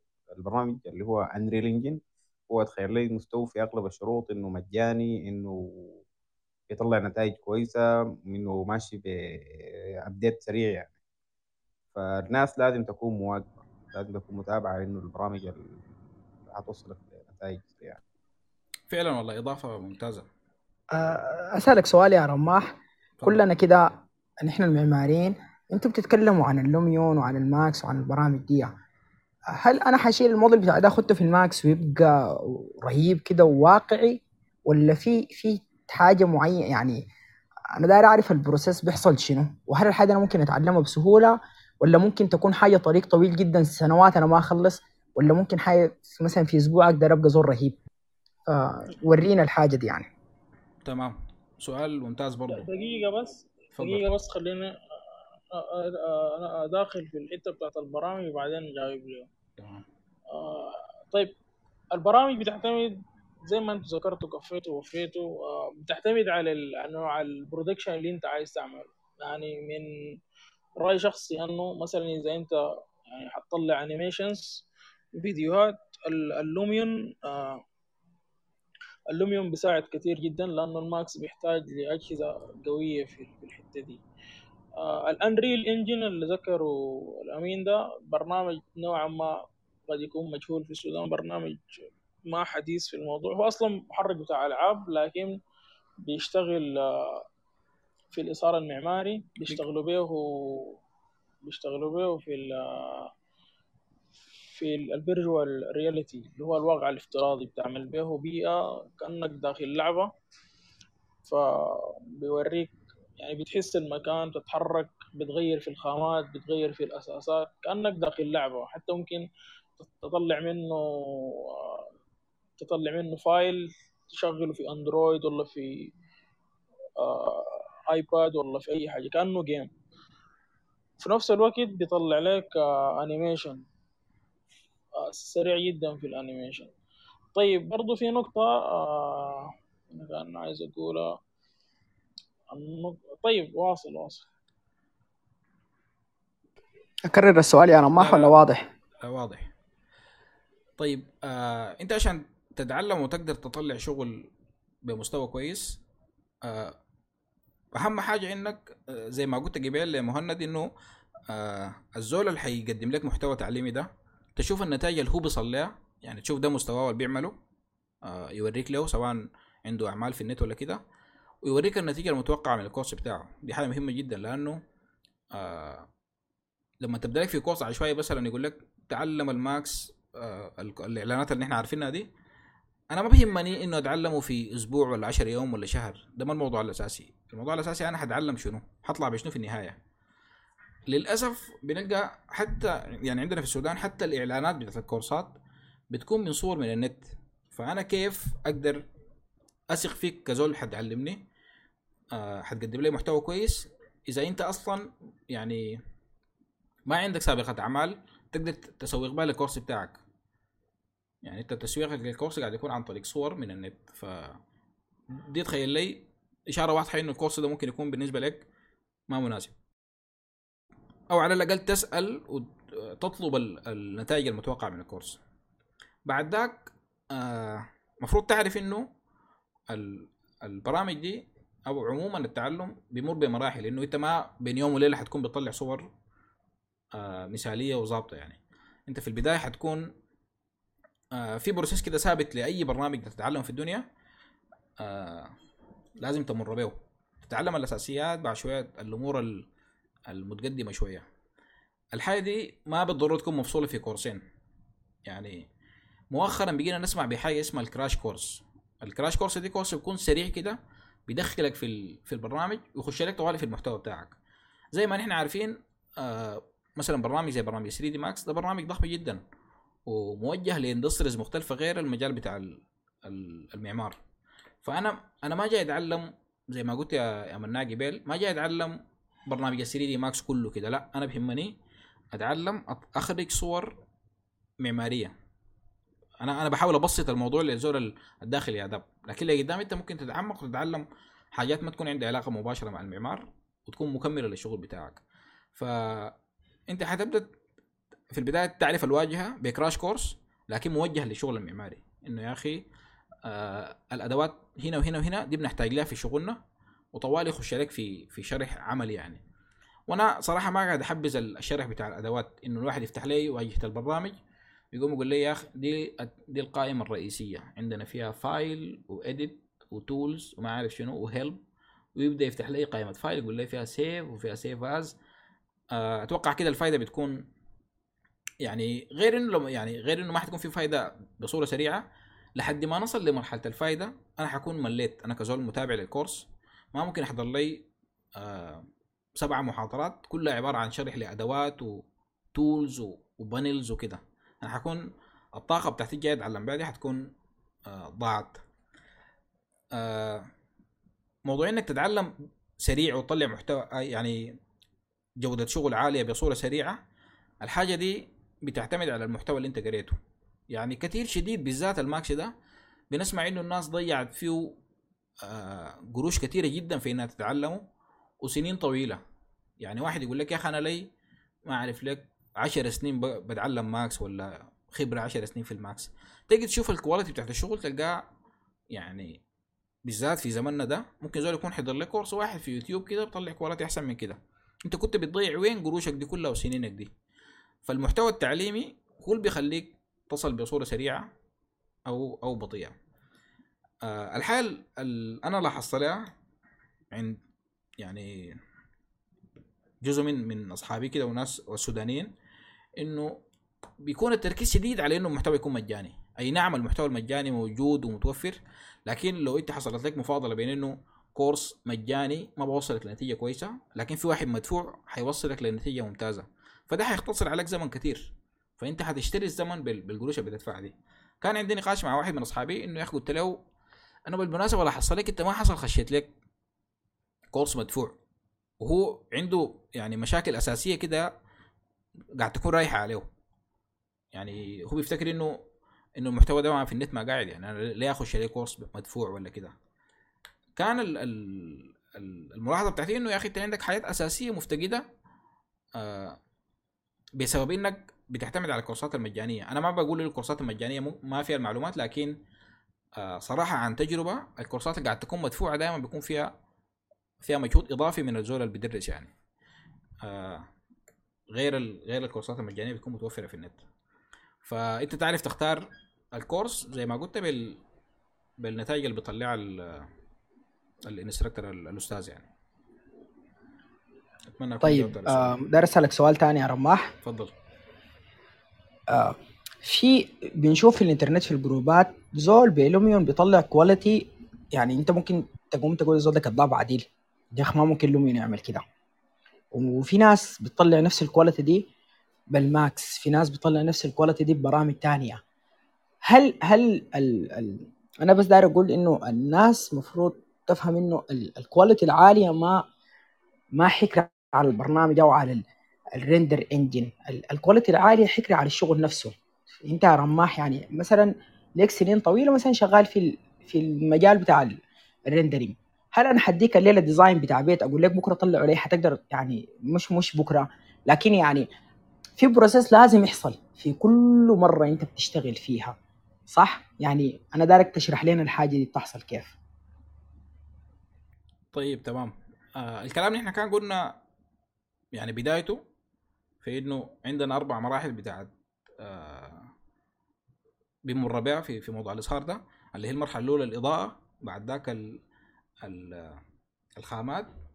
بعد ذاك ال render modeling modeling اول أيوه ال modeling أو يكون عندك موديل جاهز. بعد ذاك الثلاثة مراحل دي. آه المراحل دي كل واحدة فيها عندها أسس آه عملية وجوانب فنية. المفروض الزول يكون بيعرفها. يعني لما تتكلم عن إضاءة ليه أنا أختار آه يعني أو أو الإضاءة عندها خصائص؟ عندها خصائص من لون وشدة واتجاه آه وجودة. كل واحدة من ديل لما أنا أكون فاهم يعني شنو لون حعرف يكون يعني اختياري حيكون صح في في في اللحظة ديك يعني مثلا زي ما ضربت مثال قبل بالمطعم اللي في شارع النيل ليه أنا أختار إضاءة بتاعت غروب؟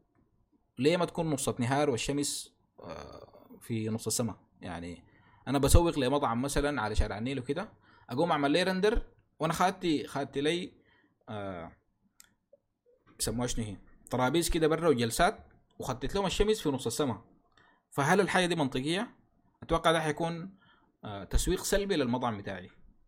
أنا داير أسوق المطعم لا حجيب لي إضاءة هادية كده بتاعت شروق بتاعت غروب بتاعت آه، دسك اللي هو الفترة اللي بيكون السماء فيها لون أزرق كده أو البيئة كلها زرقاء.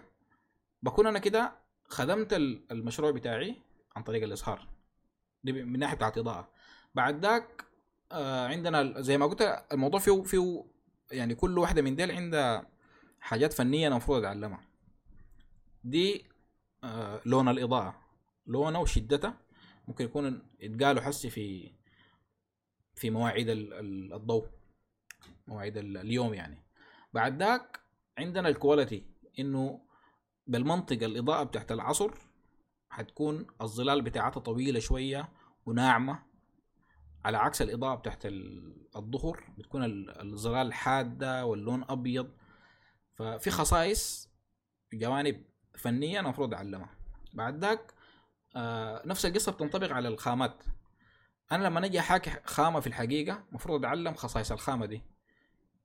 لو نحن بدينا نعاين حوالينا في ال... في ال... أي اوبجكت حوالينا حيطة أرضية كده بنلقى إنه بتختلف الم- الملمس بتاع كل آه، خامة أو كل سطح بيختلف من التاني. في سطح ناعم في سطح خشن في سطح بيعكس اللي حوالينه في سطح ما بيعكس أو بيعكس بصورة بسيطة جدا ما بنقدر نلاحظ ديها في سطح عنده مسام وتكشر بقدر أحس بيه وأشوفه. التفاصيل دي هي اللي بتبقي لنا الخامة واقعية أو الاهتمام بها يعني أنا ما حقوم اخذت لي آه لون أقول لك شنو.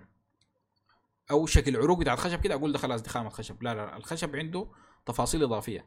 فيه تكشر المفروض يكون آه بارز وغاير أو حتى لو ناعم يكون فيه انعكاس بصورة معينة. فأنا لما أراعي الجوانب دي بقدر أصل لنتيجة كويسة. فده ال process بتاع إنك تتعلم. المفروض تفهم إنه في جوانب تقنية المفروض تفهمها وفي جوانب فنية. في كل واحدة من الأقسام دي اللي هي الأقسام الأربعة modeling lighting material وال rendering framing أو البيس ال post production أيوه ال- التصوير. ال framing أيوه. تفضل يا امين تاكيدا على ال- على أهمية ال- الاظهار المعماري وعلى إنه بقى حاجة يعني أساسية.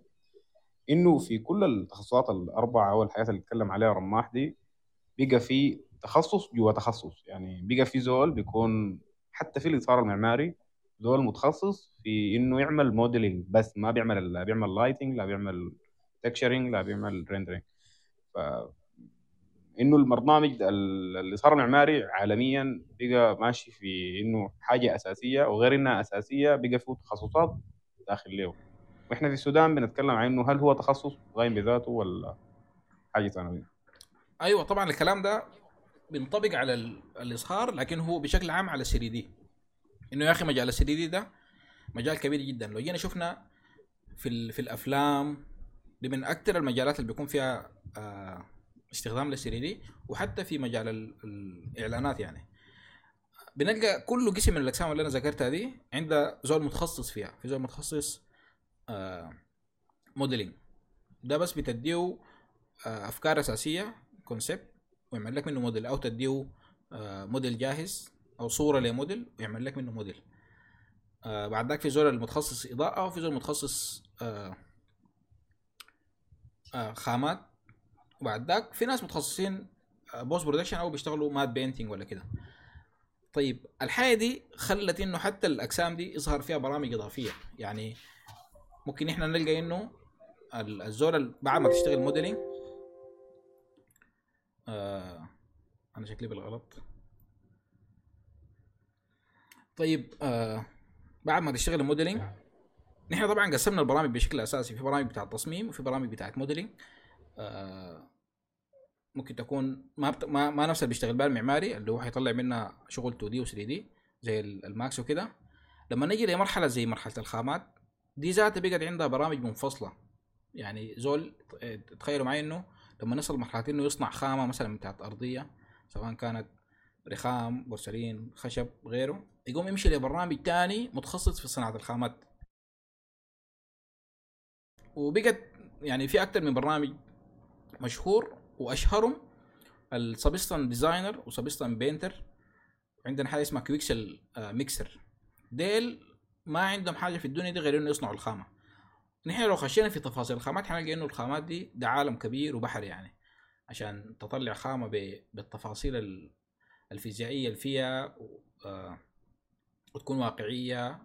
ده موضوع كبير جدا لأنه الخامة دي ما بالضرورة تكون لون زي ما نحن متخيل يعني حاسس لما نحن نقول خامة آه الزول البعيد من المجال شوية بيتخيل بس اللون طوالي. لو قلت لك خامة خشب حتكون عندك تصور معين. خامة آه بينتنج بتاع حيطة برضو عندك تصور معين.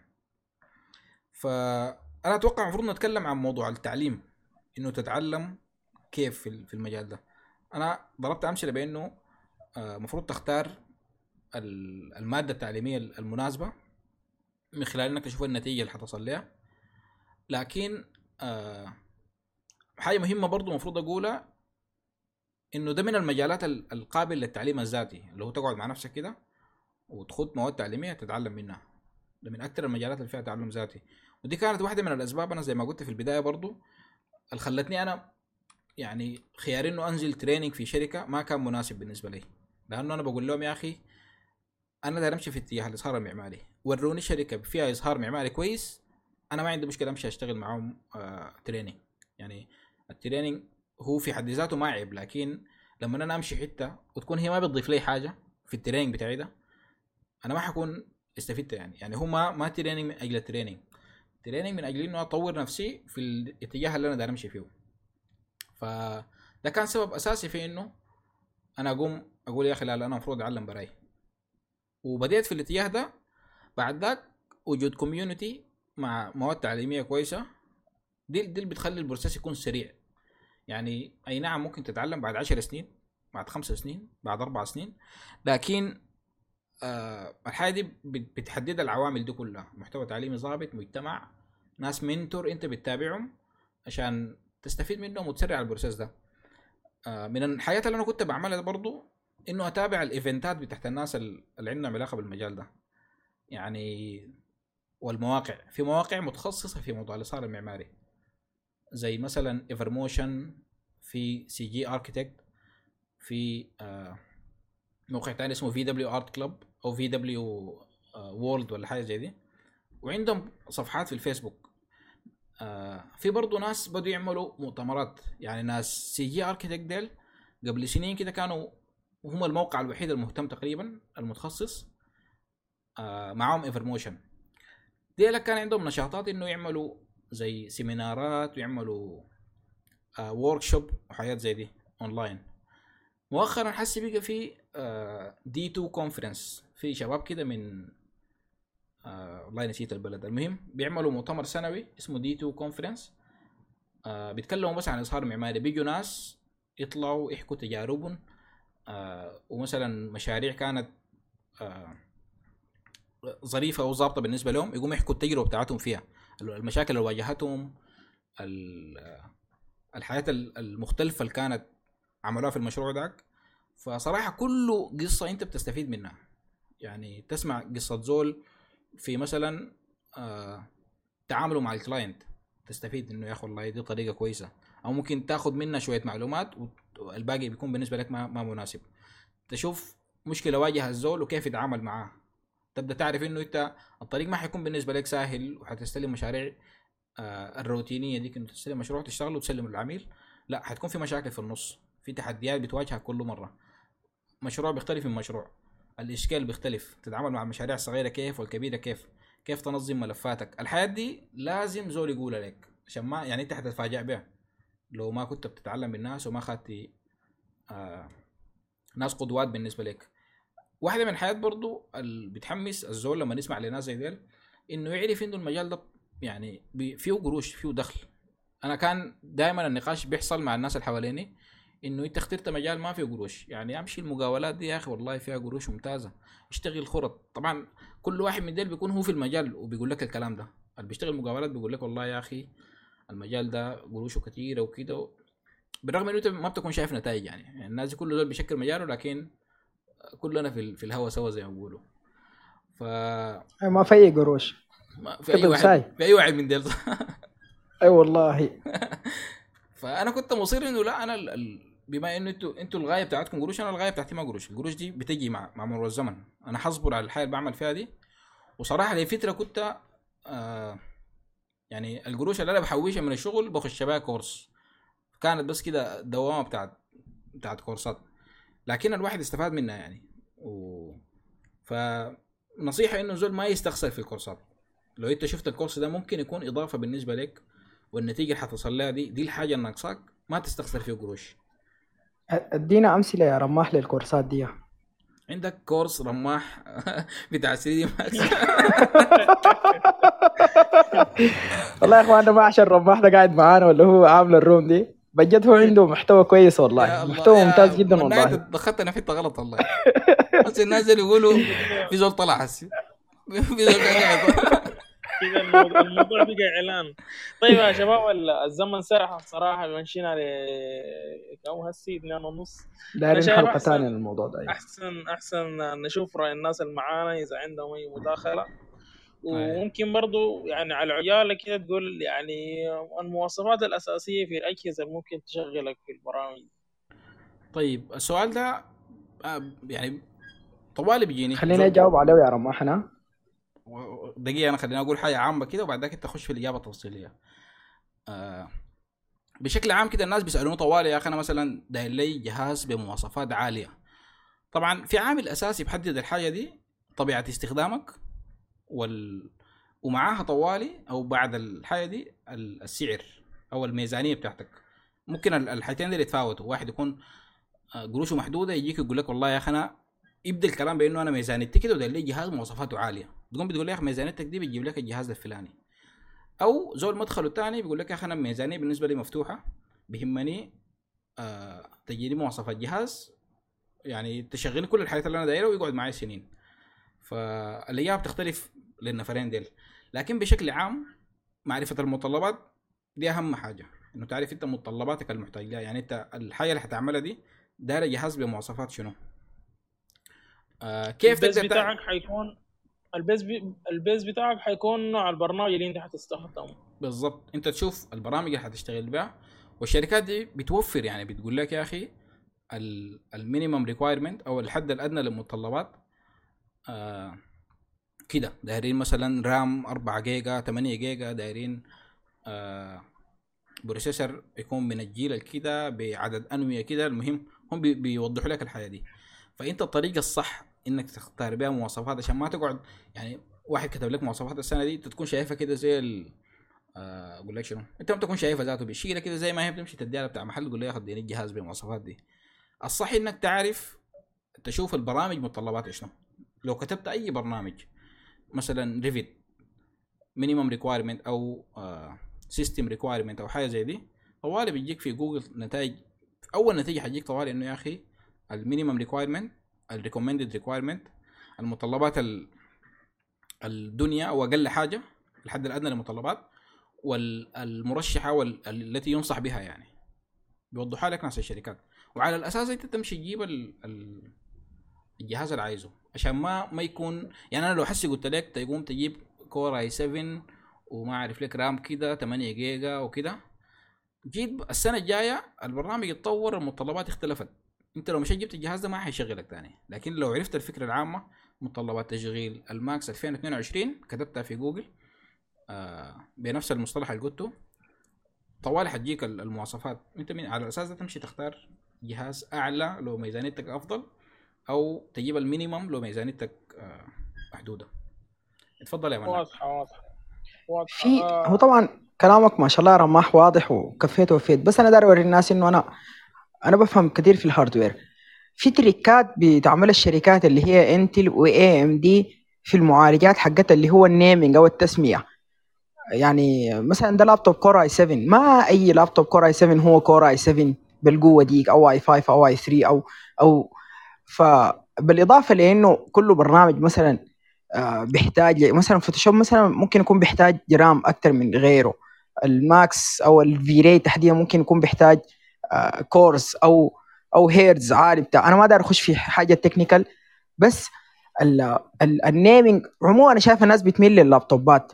فلما تجي تاخذ جهاز اخذ الحاجات ال- المواصفات الاساسيه يعني ما ما i7 i7 كم؟ يعني رقمه كم؟ أمشي شوف الرقم ده وشوف ليه benchmark benchmark يعني شنو؟ زي ترجمة benchmark شنو يا رماح أو مهند؟ آه.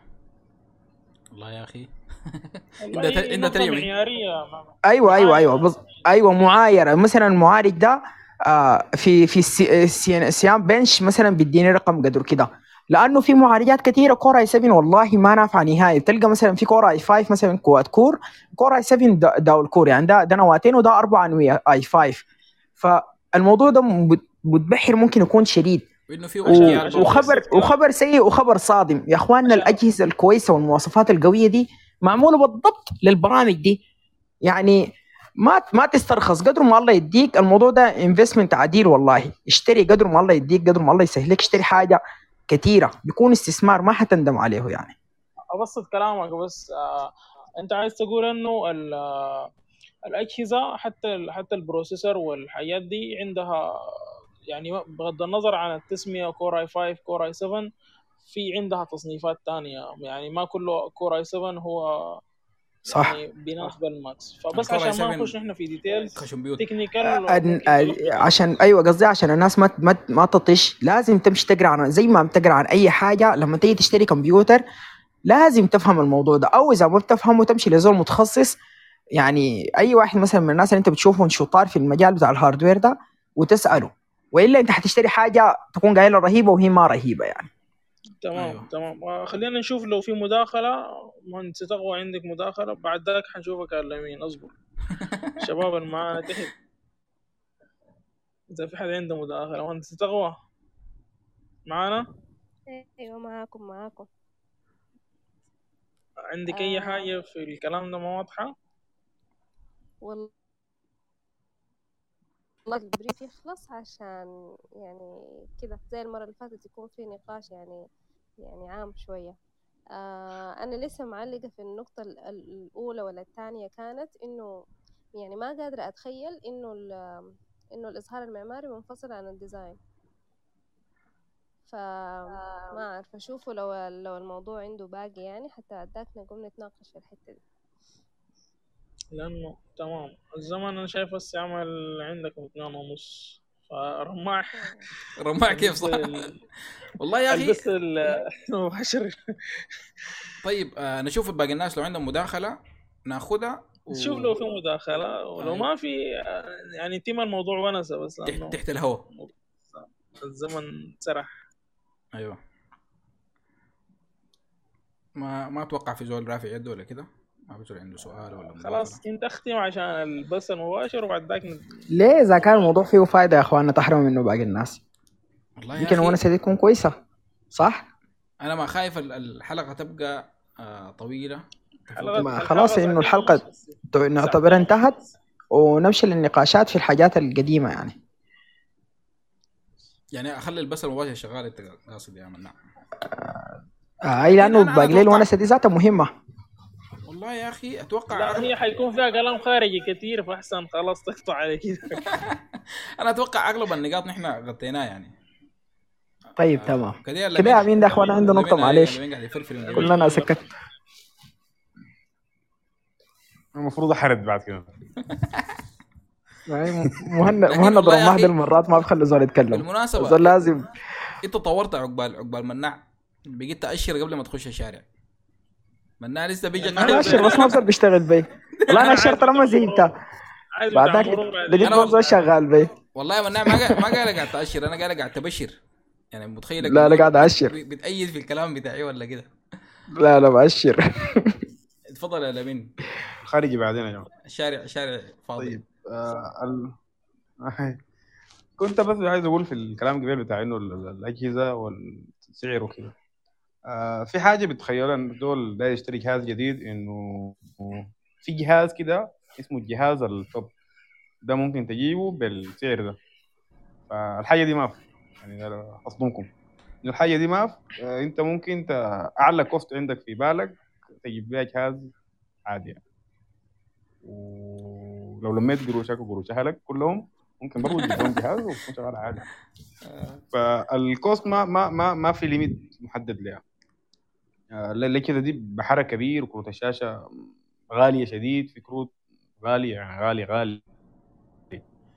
فشنو؟ ما ما الناس ما تكون حدد ال cost اللي انت بتقدر تجمعه وقول أنا عايز أجيب قروش في الحدود دي. لكن ما تكون فاتح الميزانية أو تقول إنه أنا عايز أجيب أحسن جهاز فيك أنت متخيل إنك فاتح الميزانية؟ لأنه يا كثيرة يا هي امين الناس اللي آه، بيكتبوا مواصفات اتفضل يا مناع. لو لو لاحظنا للمشاهد بتاعت Archinteriors و Archexteriors أنا مرات بفتحها بحاول أشوف الشغل اللي فيها. آه، لو خشيت في في الثالثه الحتة الثالثه دي اللي بتلقى فيها مواصفات الجهاز بتلقاها معمولة على جهاز مثلا راماته 2 جيجا. 2 جيجا دي حاجة قديمة ومع إنه المشهد ده realistic ور- ورهيب يعني. فبرضه ما شرط إنه الجهاز يكون قوي جدا عشان يقدر يطلع نتائج حلوة. صح يا أمين؟ أي. طبعاً. ما شرط. خاص ال- ال- المشاهد اللي انت قلتها دي يا مناع Max بس الزمن. المشاهد اللي قلتها دي أتوقع عامل الزمن بس. يعني قديمة شوية. فمتطلبات ال- ال- البرامج كانت أقل من الح- الحياة ال- حس. ال- ال quality حقتها كويسة. قديمة بس ال quality حقتها كانت كويسة ما كعبة يعني. لكن متطلبات البرامج كانت أقل. يعني حسي ما ممكن تشتغل لي برامج 2 جيجا. مستحيل. ال Max أصلا ما حيفتح لك ذاته. ال Max الحد الأدنى للمواصفات أتوقع ما أعرف أربعة أو ثمانية. لا لا ده ما ده ما ما المشاهد. الشاهد إنه دي كانت مشاهد رهيبة معمول يعني أنا عارف إنه الحاجة اتطورت أنا قصدي إنه دي quality كويسة في في ك- ك render. كانت بتطلع في الزمن ذاك بال بال بال بالمواصفات الضعيفة دي. أيوه أيوه. فهمت علي؟ يعني حس ال minimum حق لنا مثلا سي 8 جيجا. إذا ممكن يطلع لك حاجة رهيبة شديدة يعني فهمت؟ أيوه ما بس ده الحاجة قلناها اللي إنه كنت عايز أقوله أنا فهمت لمن نقطتين وأوضح لكم إنتوا قصدكم شنو الاثنين إنت يا مناع قصدك إنه الحد الأدنى للمتطلبات ممكن يطلع لك quality ظابطه واللمين ما بيختلف معك في النقطة دي اللمين بيقول لك آه الزول اللي بيكون طالب مواصفات أنا لأنه مثلا آه الناس اللي حوالينا كان بيطلبوا مني أكتب مواصفات يعني داير لي مواصفات جهاز داير لي مواصفات جهاز. فبتقوم بتقول للزول ميزانيتك كم؟ بيقول لك يا أخي لا لا لا أنساك من الميزانية أنا داير أحسن جهاز. دي بتكون العبارة اللي بنسمعها نحن. فأحسن جهاز ده آه بيختلف منك آه ومني أنا. أحسن جهاز بالنسبة لك ما أحسن جهاز بالنسبة لي. أو أحسن جهاز بالنسبة لميزانيتك ما نفس ال- بالنسبة لزول تاني. ففي عوامل كثيرة قلنا طبيعة الاستخدام الميزانية دي هي اللي بتحدد المواصفات المناسبة بالنسبة لك. أنت ممكن تشتغل بالحد الأدنى بس وتطلع نتائج كويسة لكن حتكون في قيمة آه أو في في قيمة أنت حت حت تدفعها ولا بقولوا شنو؟ حتخسرها يعني. إنه أنا لو جهازي مواصفاته أعلى حطلع render بصورة أسرع حكسب الزمن وأنت هناك حتصبر أكتر. دي الميزة اللي بنلقاها في برامج زي ال Max وال V-Ray وكده وما بنلقاها في في برامج تانية زي ال Lumion ال Lumion ده بقول لك ده الحد الأدنى. فتحته في جهاز أقل من الحد الأدنى ما بيفتح لك أصلا. بيقول لك يا أخي معلش كارت الشاشة بتاعك ده ما مناسب ما حفتح الميزة اللي بنلقاها في ال Max إنه بيديك آه مرونة أكتر. بيقول لك يا أخي حيشتغل لك وحي render لكن بدل ما يخلص ال render في ساعة حيخلصوا لك في 16 20 ساعة آه أو حسب مواصفات جهازك يعني. أتوقع كده أنتوا الاثنين في نفس ال on the same page طيب يا أخواننا آه ممكن نختم آه كلامنا ده كله ونلخصه بشكل سريع كده لو في زول أصلا قدر يصبر ويوصل معانا لل للساعة دي في التسجيل يعني. آه بس حاجة بسيطة قبل تختم يا رامي. آه في اختراع جديد أو في حاجة جديدة اللي هي ال render farm أو ال أو ال يعني أنت حاجة ممكن يا سلام ت render عليك يا أخي. render cloud برضه. أيوه. أيوه. فانت ممكن يكون ما عندك المواصفات العالية دي أو تستلم مشروع ب... بمشروع ضخم أو كبير على جهازك لكن ال render يكون في حتة تاني غير اللي أنت فيها أو دولة تاني غير اللي أنت فيها. أيوه ده ال cloud دي سهلت سهلت كثير على ال- ال- الناس ممكن بس حاجة إحنا ممكن السودانيين وقاعدين في السودان. نسيت ولا شنو؟ والله يا أخي في ناس ممكن تجوا مشاريع يعني عالمية زول يكون طارح نفسه في سوق برا السودان وتجوا مشاريع حجمها كبير برضه السودانيين وقاعدين في السودان متخيل؟ والله يا أخي المشكلة شنو؟ المعاناة الحتانية عشان عشان. تدفع أصلا عشان. تدفع عشان عشان الإنترنت عشان الحاجات دي يا أمين لا يروحك تطلع. والله بالقرش تخش تشتري بها لابتوب جديد وتجي. ما إحنا بنقدم في محتوى مناع ممكن يتعرض بعد سنتين ويكون المشاكل دي اتحلت. يا سلام يا أخي. يا سلام يا أخي. ده تفاؤل كويس والله. سنتين لا بس. لا والله كويس. لا لا أنا اخترعتها. لا خلاص أنا اخترعتها.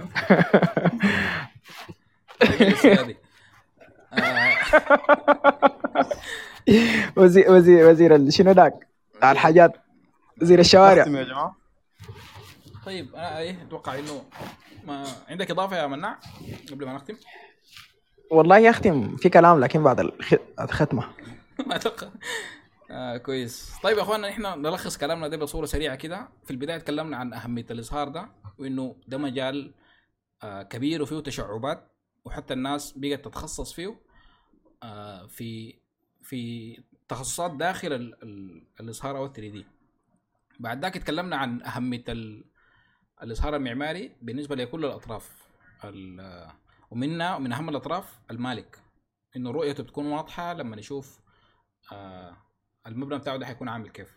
بعد ذاك اتكلمنا عن آه كيف تعرف إنك يعني الم- المجال ده مناسب معك. وضربنا بعض الأمثلة إنه حبك للمجال ممكن يكون هو الدافع الأكبر واللي هو ال- اللي حيخليك تمشي بصورة أسرع من باقي الناس اللي ما عندهم رغبة في المجال أو الظروف ودتهم للاتجاه ده آه وأنا كان عندي تجارب مع ناس حواليني حاو- حاولوا يخشوا المجال ده بسبب إنه آه يعني محتكين به شديد فحاولوا يخشوا لكن كانوا بيصارعوا إنه يمشوا لقدام لكن ما المجال ما كان مناسب بالنسبة لهم فبعد محاولات كثيرة اضطروا إنه يسيبوه. طيب بعد ذاك آه ذكرنا بعض العوامل منها آه استخدام الكمبيوتر بالنسبة لك حاجة ممتعة ومريحة فدي برضو حاجة ممكن تكون مساعدة يعني لكن ما بشرط. لكن حب المجال هو ال- الحياة الأساسية. أو أنت بترتاح في المراحل الأخيرة من المشروع أكثر من المراحل الأولى ده برضه ممكن يكون عامل. آه بعد ذاك اتكلمنا عن إنه آه كيف تأهل نفسك؟ إنه تفتش عن المحتوى التعليمي المناسب من خلال إنك تشوف النتائج اللي حتصل لها أو على الأقل أعرف ال- الإظهار المعماري وصل إلى مرحله أو أي مجال عاوز تتعلمه. تشوف الناس الطب في المجال ده عاملين كيف. أبدأ أفتش في الاظهار المعماري والناس الطب عاملين كيف. وبعد أفتش محتوى تعليمي يكون على الأقل بيوصلك لأقرب نتيجة للناس اللي أنت شفتهم ديل. ما تتعلم من محتوى تعليمي ما فيه آه خطة واضحة ولا رؤية ل ال- النتيجة النهائية اللي حتصل لها ولا شكل ال ال النتائج اللي بيطلع بها ال- الأستاذ نفسه يعني. بعد ذاك اتكلمنا عن البرامج والعوامل بتخليك تختار البرنامج. واحدة من العوامل الأساسية آه وجود community إنه البرنامج يكون منتشر وجود مكتبات يكون عنده مكتبات كثيرة آه وإنه بياخد updates بصورة مستمرة وفي نفس الوقت مطلوب في السوق. ده ممكن يكون عامل مهم خصوصا لو أنت حتخش السوق آه من باب الوظيفة ما شغل حر. بعد ذاك واحدة من العوامل قلت ال- الأساسية في العالم السعر بتاع البرنامج لكن إحنا في السودان ما شغالين به. للأسف بنشتغل بالبرامج المقرصنة لحد ما امورنا تسهل يعني. آه بعد ذاك اتكلمنا عن آه تكلمنا عن شنو بعد ذاك نحن؟ آه أنت تع- اتعلمت وكيف بعد ذاك تخش المجال وبعد ذاك ال process بتاع ال- المجال نفسه إنه بيبدأ من وين وبينتهي وين. وذكرنا إنه عندنا أربع أقسام رئيسية ال modeling ال lighting material وال post production وكل واحدة من ديل فيها جوانب أو كل واحد من ديل فيه جوانب فنية وجوانب تقنية المفروض الزول يتعلمها. آه يعرف الفرق بين الجوانب التقنية والفنية. آه وبعدها آه تكلمنا عن آه مواصفات الأجهزة وكيف تختار الجهاز المناسب بالنسبة لك. وآخر نقطة كان ذكرها الأمين إنه ممكن تستعين بمواقع online لل render اللي هي إذا كان مواصفات جهازك ما بتكفي أو في نفس الوقت إذا كان ال... خلونا نقول المشروع ضخم جدا أو مطلوب منك عدد كبير من ال- اللقطات أو ال animation أو كده صعب إنك تعملها في جهازك أو لو عندك resources محدودة موارد محدودة أجهزة بسيطة أنت بتحتاج تطلع كمية أكبر منك فبتعمل render online أو تعمل لنفسك render farm محلية. تجيب لك كمية من الأجهزة كده تحطها في في جهة تكون انت شغال في كمبيوتر والاجهزه ديك هي المسؤوله من ال render. فأنا بعد ما أخلص المشهد بقوم بدوس render بتمشي تشتغل في اجهزه ثانية مثلا قاعدة في غرفة ثانية أو جنبي وأنا بكون فتحت لي مشهد مختلف بجاي وأبدأ أشتغل فيه. طبعا كل واحدة من النقاط دي فيها كلام تفصيلي أكتر لكن صعب الناس تغطيها في حلقة واحدة. دي كان نظرة عامة عن كيف تأهل نفسك آه كمعماري في مجال الإظهار المعماري. آه أشكر الناس اللي كانوا معانا على الكلاب هاوس والناس اللي ما زالوا متابعيننا على فيسبوك.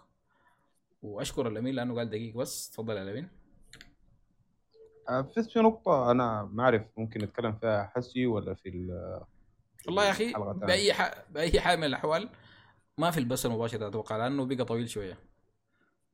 آه،. أنت ممكن تقول النقطة هي شنو؟ نحن نتونس فيها كان في سؤال. أيوه. كان في سؤال من عبد الستار في احد الحلقات ال- يعني اللي فاتت كان بيتكلم عن إنه آه، إنتوا بتتكلموا عن مجال يعني في السودان يكاد يكون هامشي جدا. آه، كيف قدرتوا تجيبوا فيه شغل في حين إنه ال- ال- الخرط الناس ما شايفين لها قيمة؟ فانتوا كيف قدرتوا تقنعوا الناس إنه الاثار المعماري إنه فيه له قيمة؟ والله يا أخي السؤال ده صراحة السؤال ده مهم شديد ويتسأل قبل حلقتين تقريبا. وما عارف. يعني نحن بننساه وما بنتذكره إلا في في آخر ثانية.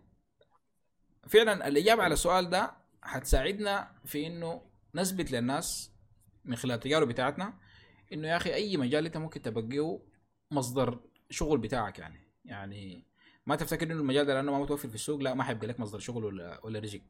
حيبقى لك لكن أنت كيف تعرف تدخل الدخل الصح وتسوق لنفسك بطريقة صح وتسوق للمجال بشكل عام؟ أو بشكل أوسع أنت كيف ممكن تغير في المجتمع بحاجات بسيطة آه، ممكن تقدمها وبطرح مستمر لنقاط معينة تضغط عليها. ممكن يكون البودكاست ممكن يكون كلام ممكن يكون توعية عامة أنت وأصحابك أنت والمجتمع اللي حولك. فبتقدر تصل وبتقدر تثبت للناس اللي ممكن بيسمعوا فينا أو الناس اللي شايفيننا إنه بنقدم في حاجة مثلا ما ما حتصل لحاجة كبيرة. لا إحنا الحاجة دي ممكن تصل لحاجة كبيرة ممكن تغير في قوانين بتاعت الدولة أو ممكن تغير في قوانين بتاعت يعني تغير تحدث تغيير يعني ملموس في المجتمع.